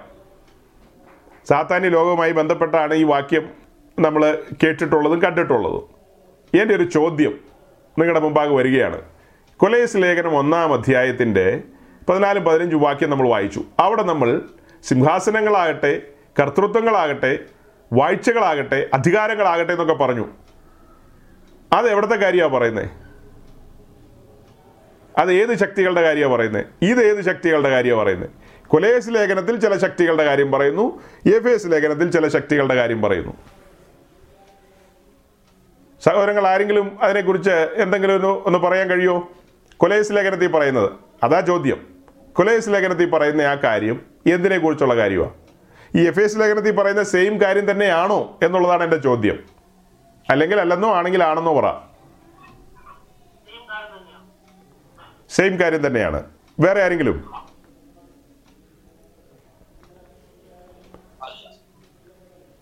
അതായത് സാധാരണ നമ്മൾ ഈ കമ്മിറ്റി കൂടുമ്പോൾ പറയില്ലേ ഇതിനെ സെക്കൻഡ് ചെയ്യുന്നവരാരെങ്കിലും ഉണ്ടോ എന്ന് ചോദിക്കുമ്പോൾ ഏതെങ്കിലും ഒരു അച്ചായം കൈവോക്കണം അല്ലെങ്കിൽ പിന്നെ അത് മിനിറ്റ്സിൽ പാസ്സാക്കാൻ പറ്റില്ല. അപ്പം ഞാൻ ഇതിനെ സെക്കൻഡ് ചെയ്യുന്ന ആരെങ്കിലും ഉണ്ടോ എന്നാണ് ചോദിച്ചത്. ആ ആരോ ഇടയ്ക്ക് അല്ലെന്ന് പറഞ്ഞോ? ആ അപ്പോൾ ഇടയ്ക്ക് ഏതൊരു അല്ലെന്ന് കേട്ടു. ഇനി ആരെങ്കിലും ഉണ്ടോ? പുരുഷ കേസരികൾ മാത്രമാണ് വാതുറക്കുന്നത്. എന്റെ കർത്താവേ. സ്ത്രീ രത്നങ്ങൾ യുവദ്യ സിന്ധിയൊക്കെ എങ്ങനെയാണ് നിന്നത്? പിന്നെ നമ്മുടെ പ്രിസ്കില്ല ഫേബ പെർസീസ് പെർപ്പച്വ എന്റെ ദൈവമേ. അത്യാവശ്യ വർത്തമാനം പറയാറുണ്ട് മഗ്നലിന്റെ കാര്യത്തിൽ മറിയൊക്കെ. മാർത്തയും വർത്തമാനമൊക്കെ പറയായിരുന്നു. അപ്പോൾ സാരമില്ല നമ്മുടെ വാർത്തകൾ പിന്നെ വർത്തമാനം പറഞ്ഞോളും. അവർ ഓൺലൈനിലായതുകൊണ്ടാണ് ഇപ്പം നേരെ ചെന്ന് കയറുന്നെങ്കിൽ എല്ലാവരും എന്റെ ദൈവമേ വർത്തമാനം പറഞ്ഞാൽ നിർത്തുകയില്ല അതാ വേറൊരു കുഴപ്പം. അപ്പം നമ്മുടെ വാർത്തകൾ എന്താ യാക്കോബിന്റെ ലേഖനം അനുസരിക്കുകയാണ്. കേൾക്കാൻ വേഗതയും പറവാൻ താമസവുമാണ്. വചനം അനുസരിക്കുന്നതാണ്. സന്തോഷമായി. അപ്പോൾ നമ്മൾ ഈ രണ്ട് കാര്യം വായിച്ചു. കൊലേസ് ലേഖനത്തിൽ നിന്നും എഫ് എസ് ലേഖനത്തിൽ നിന്നും അത് രണ്ടും രണ്ട് കാര്യമാണ്. ഒന്നല്ല. പൊതുവെ എല്ലാവരും അങ്ങനെ ധരിച്ചു വെച്ചിരിക്കുന്നത് കൊലേസ് ലേഖനത്തിൽ കാണിക്കുന്നത് അത് സ്വർഗീയ ഗവൺമെന്റിനെ കാണിക്കുന്നു. എഫ് എസ് ലേഖനം കാണിക്കുന്നത് സീറ്റാന്റെ ഗവൺമെന്റിനെ കാണിക്കുന്നു. കൊലേസ് ലേഖനത്തിൽ പറയുന്ന സിംഹാസനങ്ങളാകട്ടെ കർത്തൃത്വങ്ങളാകട്ടെ വാഴ്ചകളാകട്ടെ അധികാരങ്ങളാകട്ടെ ഇതെല്ലാം സ്വർഗീയ ഗവൺമെന്റിനെയാണ് കാണിക്കുന്നത്. ഒലിവനായ ദൈവത്തിന്റെ ഗവൺമെന്റ് സ്വർഗം എന്ന് പറയുമ്പോൾ നമ്മൾ ഏതൊരു കൊച്ചു മുറിക്കാത്തൊരു കസേര ഇട്ടിട്ട് നമ്മുടെ പിതാവായ ദൈവം അവിടെ ഇരിക്കുകയാണ്. പിന്നെ കുറച്ച് ദൂതന്മാർ അവിടെ നിൽക്കുക എന്നൊന്നും ആൾക്കാർ ധരിക്കും. സ്വർഗം എന്ന് പറഞ്ഞാൽ എന്താ? അതെല്ലാം ഒന്നും തുറന്നു വന്നിട്ടില്ല പുസ്തകത്തിൽ പാവനയൊന്നും നമുക്ക് അങ്ങനെ കാണാനും പറ്റില്ല. ഈ വാക്യങ്ങൾ വെച്ചുകൊണ്ടാണ് നമ്മൾ ചിന്തിക്കുന്നത്. അതിന്റെ അസൽ ഡ്യൂപ്ലിക്കേറ്റ് ആണ് എഫ് എസ് ലേഖനത്തിൽ പറയുന്നത്. അവിടെ നാല് കാര്യം പറഞ്ഞ് അതേ നാല് കാര്യം ഇവിടെ പറയുകയാണ്. സേറ്റാന്റെ ഗവൺമെന്റിനെയാണ് അത് കാണിക്കുന്നത്. ഡ്യൂപ്ലിക്കേറ്റ് മൂന്നാം സ്വർഗത്തിലെ കാര്യമാണ് കൊലേസ് ലേഖനത്തിൽ കാണുന്നത്. രണ്ടാം സ്വർഗത്തിലെ കാര്യമാണ് എഫ് എസ് ലേഖനത്തിൽ കാണുന്നത്. ഇവിടെ വാഴ്ചകൾ അധികാരങ്ങൾ എന്ന് പറഞ്ഞു വരുന്ന ഈ ശ്രേണി അധികാരത്തിന്റെ ശ്രേണിയാണ്. അതുപോലെ സ്വർഗത്തിലും അതുപോലെ അധികാര ശ്രേണികൾ ഉണ്ട്. സ്വർഗത്തിലെ അധികാര ശ്രേണികളുമായി ബന്ധപ്പെട്ടാണ് അതൊക്കെ കിടക്കുന്നത്. എല്ലാം നമുക്ക് വെളിപ്പെട്ടിട്ടില്ലെന്ന് മാത്രം. സ്വർഗത്തിലുള്ള ഈ കാര്യങ്ങളെല്ലാം ഈ ശ്രേണികളെല്ലാം കൊലേസ് ലേഖനത്തിന്റെ ഭാഷയിൽ പറഞ്ഞാൽ മിനിമം കാര്യം നമ്മളോട് പറയാണ്. പറഞ്ഞിട്ട് സീരിയസ് ആയ ഒരു കാര്യം പറയുക എന്താ സീരിയസ്? ഇതെല്ലാം യേശു ക്രിസ്തു മുഖാന്തരം അവനായിട്ടും അവനാലും സൃഷ്ടിക്കപ്പെട്ടു. നമ്മൾ അത് മനസ്സിലാക്കുക. നമ്മൾ മനസ്സിലാക്കേണ്ടത് എന്താണ്? ഇത് അവൻ മൂലവും അവനായിട്ടും ഇതെല്ലാം സൃഷ്ടിക്കപ്പെട്ടിരിക്കുന്നു. അതാണ് അവിടുത്തെ ഒരു കേന്ദ്ര വിഷയം. അപ്പോൾ ഇങ്ങനെ ഈ ആത്മലോകവുമായി ബന്ധപ്പെട്ട കാര്യങ്ങൾ പറഞ്ഞു വരുമ്പോൾ ഇങ്ങനെ അനവധിയായ കാര്യങ്ങൾ താഴേക്ക് പറഞ്ഞു വരാനുണ്ട്. അപ്പം നമ്മളിപ്പോൾ വെളിപ്പാട് പുസ്തകത്തിലെ വാക്യമാണ് ആദ്യം വായിച്ചത്. വെളിപ്പാട് പുസ്തകത്തിലെ വാക്യം ഫിലിപ്പ് ലേഖനത്തിലെ വാക്യം വായിച്ചു. അത് കഴിഞ്ഞ് വെളിപ്പാട് പുസ്തകത്തിലെ വാക്യം വായിച്ചു. സ്വർഗത്തിലാകട്ടെ ഭൂമിയിലാകട്ടെ ഭൂമിക്ക് കീഴെയാകട്ടെ ശക്തികളുണ്ട് വാഴ്ചകളുണ്ട് കാര്യപരിപാടികളൊക്കെയുണ്ട്. അപ്പോൾ ആ കാര്യപരിപാടികളിലേക്കൊക്കെ പതിയെ ഇറങ്ങി പോകാൻ പാകത്തിന് ചില വാക്യങ്ങൾ നമ്മുടെ മുമ്പിലുണ്ട്. ആ വാക്യങ്ങളൊക്കെയാണ് നമുക്ക് പരിശോധിച്ച് പോകേണ്ടത്. അടുത്ത ഒരു വാക്യം യശിയാ പ്രവാചന്റെ പുസ്തകം ആറാം അധ്യായത്തിന്റെ ഒന്ന് മുതൽ ആറ് വരെയുള്ള വാക്യങ്ങൾ. ഷിയാ പ്രവാചന്റെ പുസ്തകം ആറാം അധ്യായത്തിന്റെ ഒന്ന് മുതൽ ആറ് വരെയുള്ള വാക്യങ്ങളിലേക്ക് പോകുമ്പോൾ നമുക്കറിയാം യഷിയാവിന്റെ ദർശനമാണ്. ആ വാക്യം അത്രയും നമ്മൾ വായിക്കുന്നില്ല. സമയം ഒത്തിരി മുന്നോട്ട് പോയിരിക്കുന്നു. അതുകൊണ്ട് ഞാൻ ആ ഭാഗം പറഞ്ഞങ്ങ് വിടാം. എന്നിട്ട് നെക്സ്റ്റ് വീക്ക് നമ്മുടെ കർത്താവിന്റെ വരവ് താമസമെങ്കിൽ അവിടുന്ന് ആയുസ്സും ആരോഗ്യം നൽകുമെങ്കിൽ നമുക്ക് കിരുവുകളെക്കുറിച്ച് നാല് ജീവികളെക്കുറിച്ച് പിന്നെ സ്പിറിറ്റ് ആനിമൽസ് ആ വക കാര്യങ്ങളെക്കുറിച്ചും ഒക്കെ ചിന്തിച്ച് അതിന് തൊട്ട് മുകളിലുള്ള മൂടിശീലയിലേക്ക് ഒന്നാമത്തെ മൂടിശീലയിൽ നിന്ന് രണ്ടാമത്തെ മൂടിശീല കോലാട്ട് രോമം കൊണ്ടുള്ള മൂടിശീല അതിലേക്ക് പ്രവേശിക്കേണ്ടതുണ്ട്. കോലാട്ട് രോമം കൊണ്ടുള്ള മൂടിശീല ക്രിസ്തീയ ജീവിതത്തിലെ നിന്ദകളെയും അപമാനങ്ങളെയും കാണിക്കുന്നു. അത് കഴിഞ്ഞുള്ള ആട്ടുകൊറ്റൻ തോൽ ക്രിസ്തീയ ജീവിതത്തിലെ സമർപ്പണത്തെ കാണിക്കുന്നു. അത് കഴിഞ്ഞുള്ള തകശുതോൽ ക്രിസ്തീയ ജീവിതത്തിലെ കഷ്ടങ്ങളെയും ഉദ്രവങ്ങളെയും കാണിക്കുന്നു. ചേർത്ത് പറയേണ്ടതുണ്ട് പിന്നെ പറയാം. അപ്പോൾ ഈ യഷിയാവിന്റെ പുസ്തകത്തിലെ ഈ ആറാം അധ്യായത്തിലെ ഈ കാഴ്ച എന്ന് പറയുന്നത് യഷിയാവിന്റെ ദർശനമാണ്.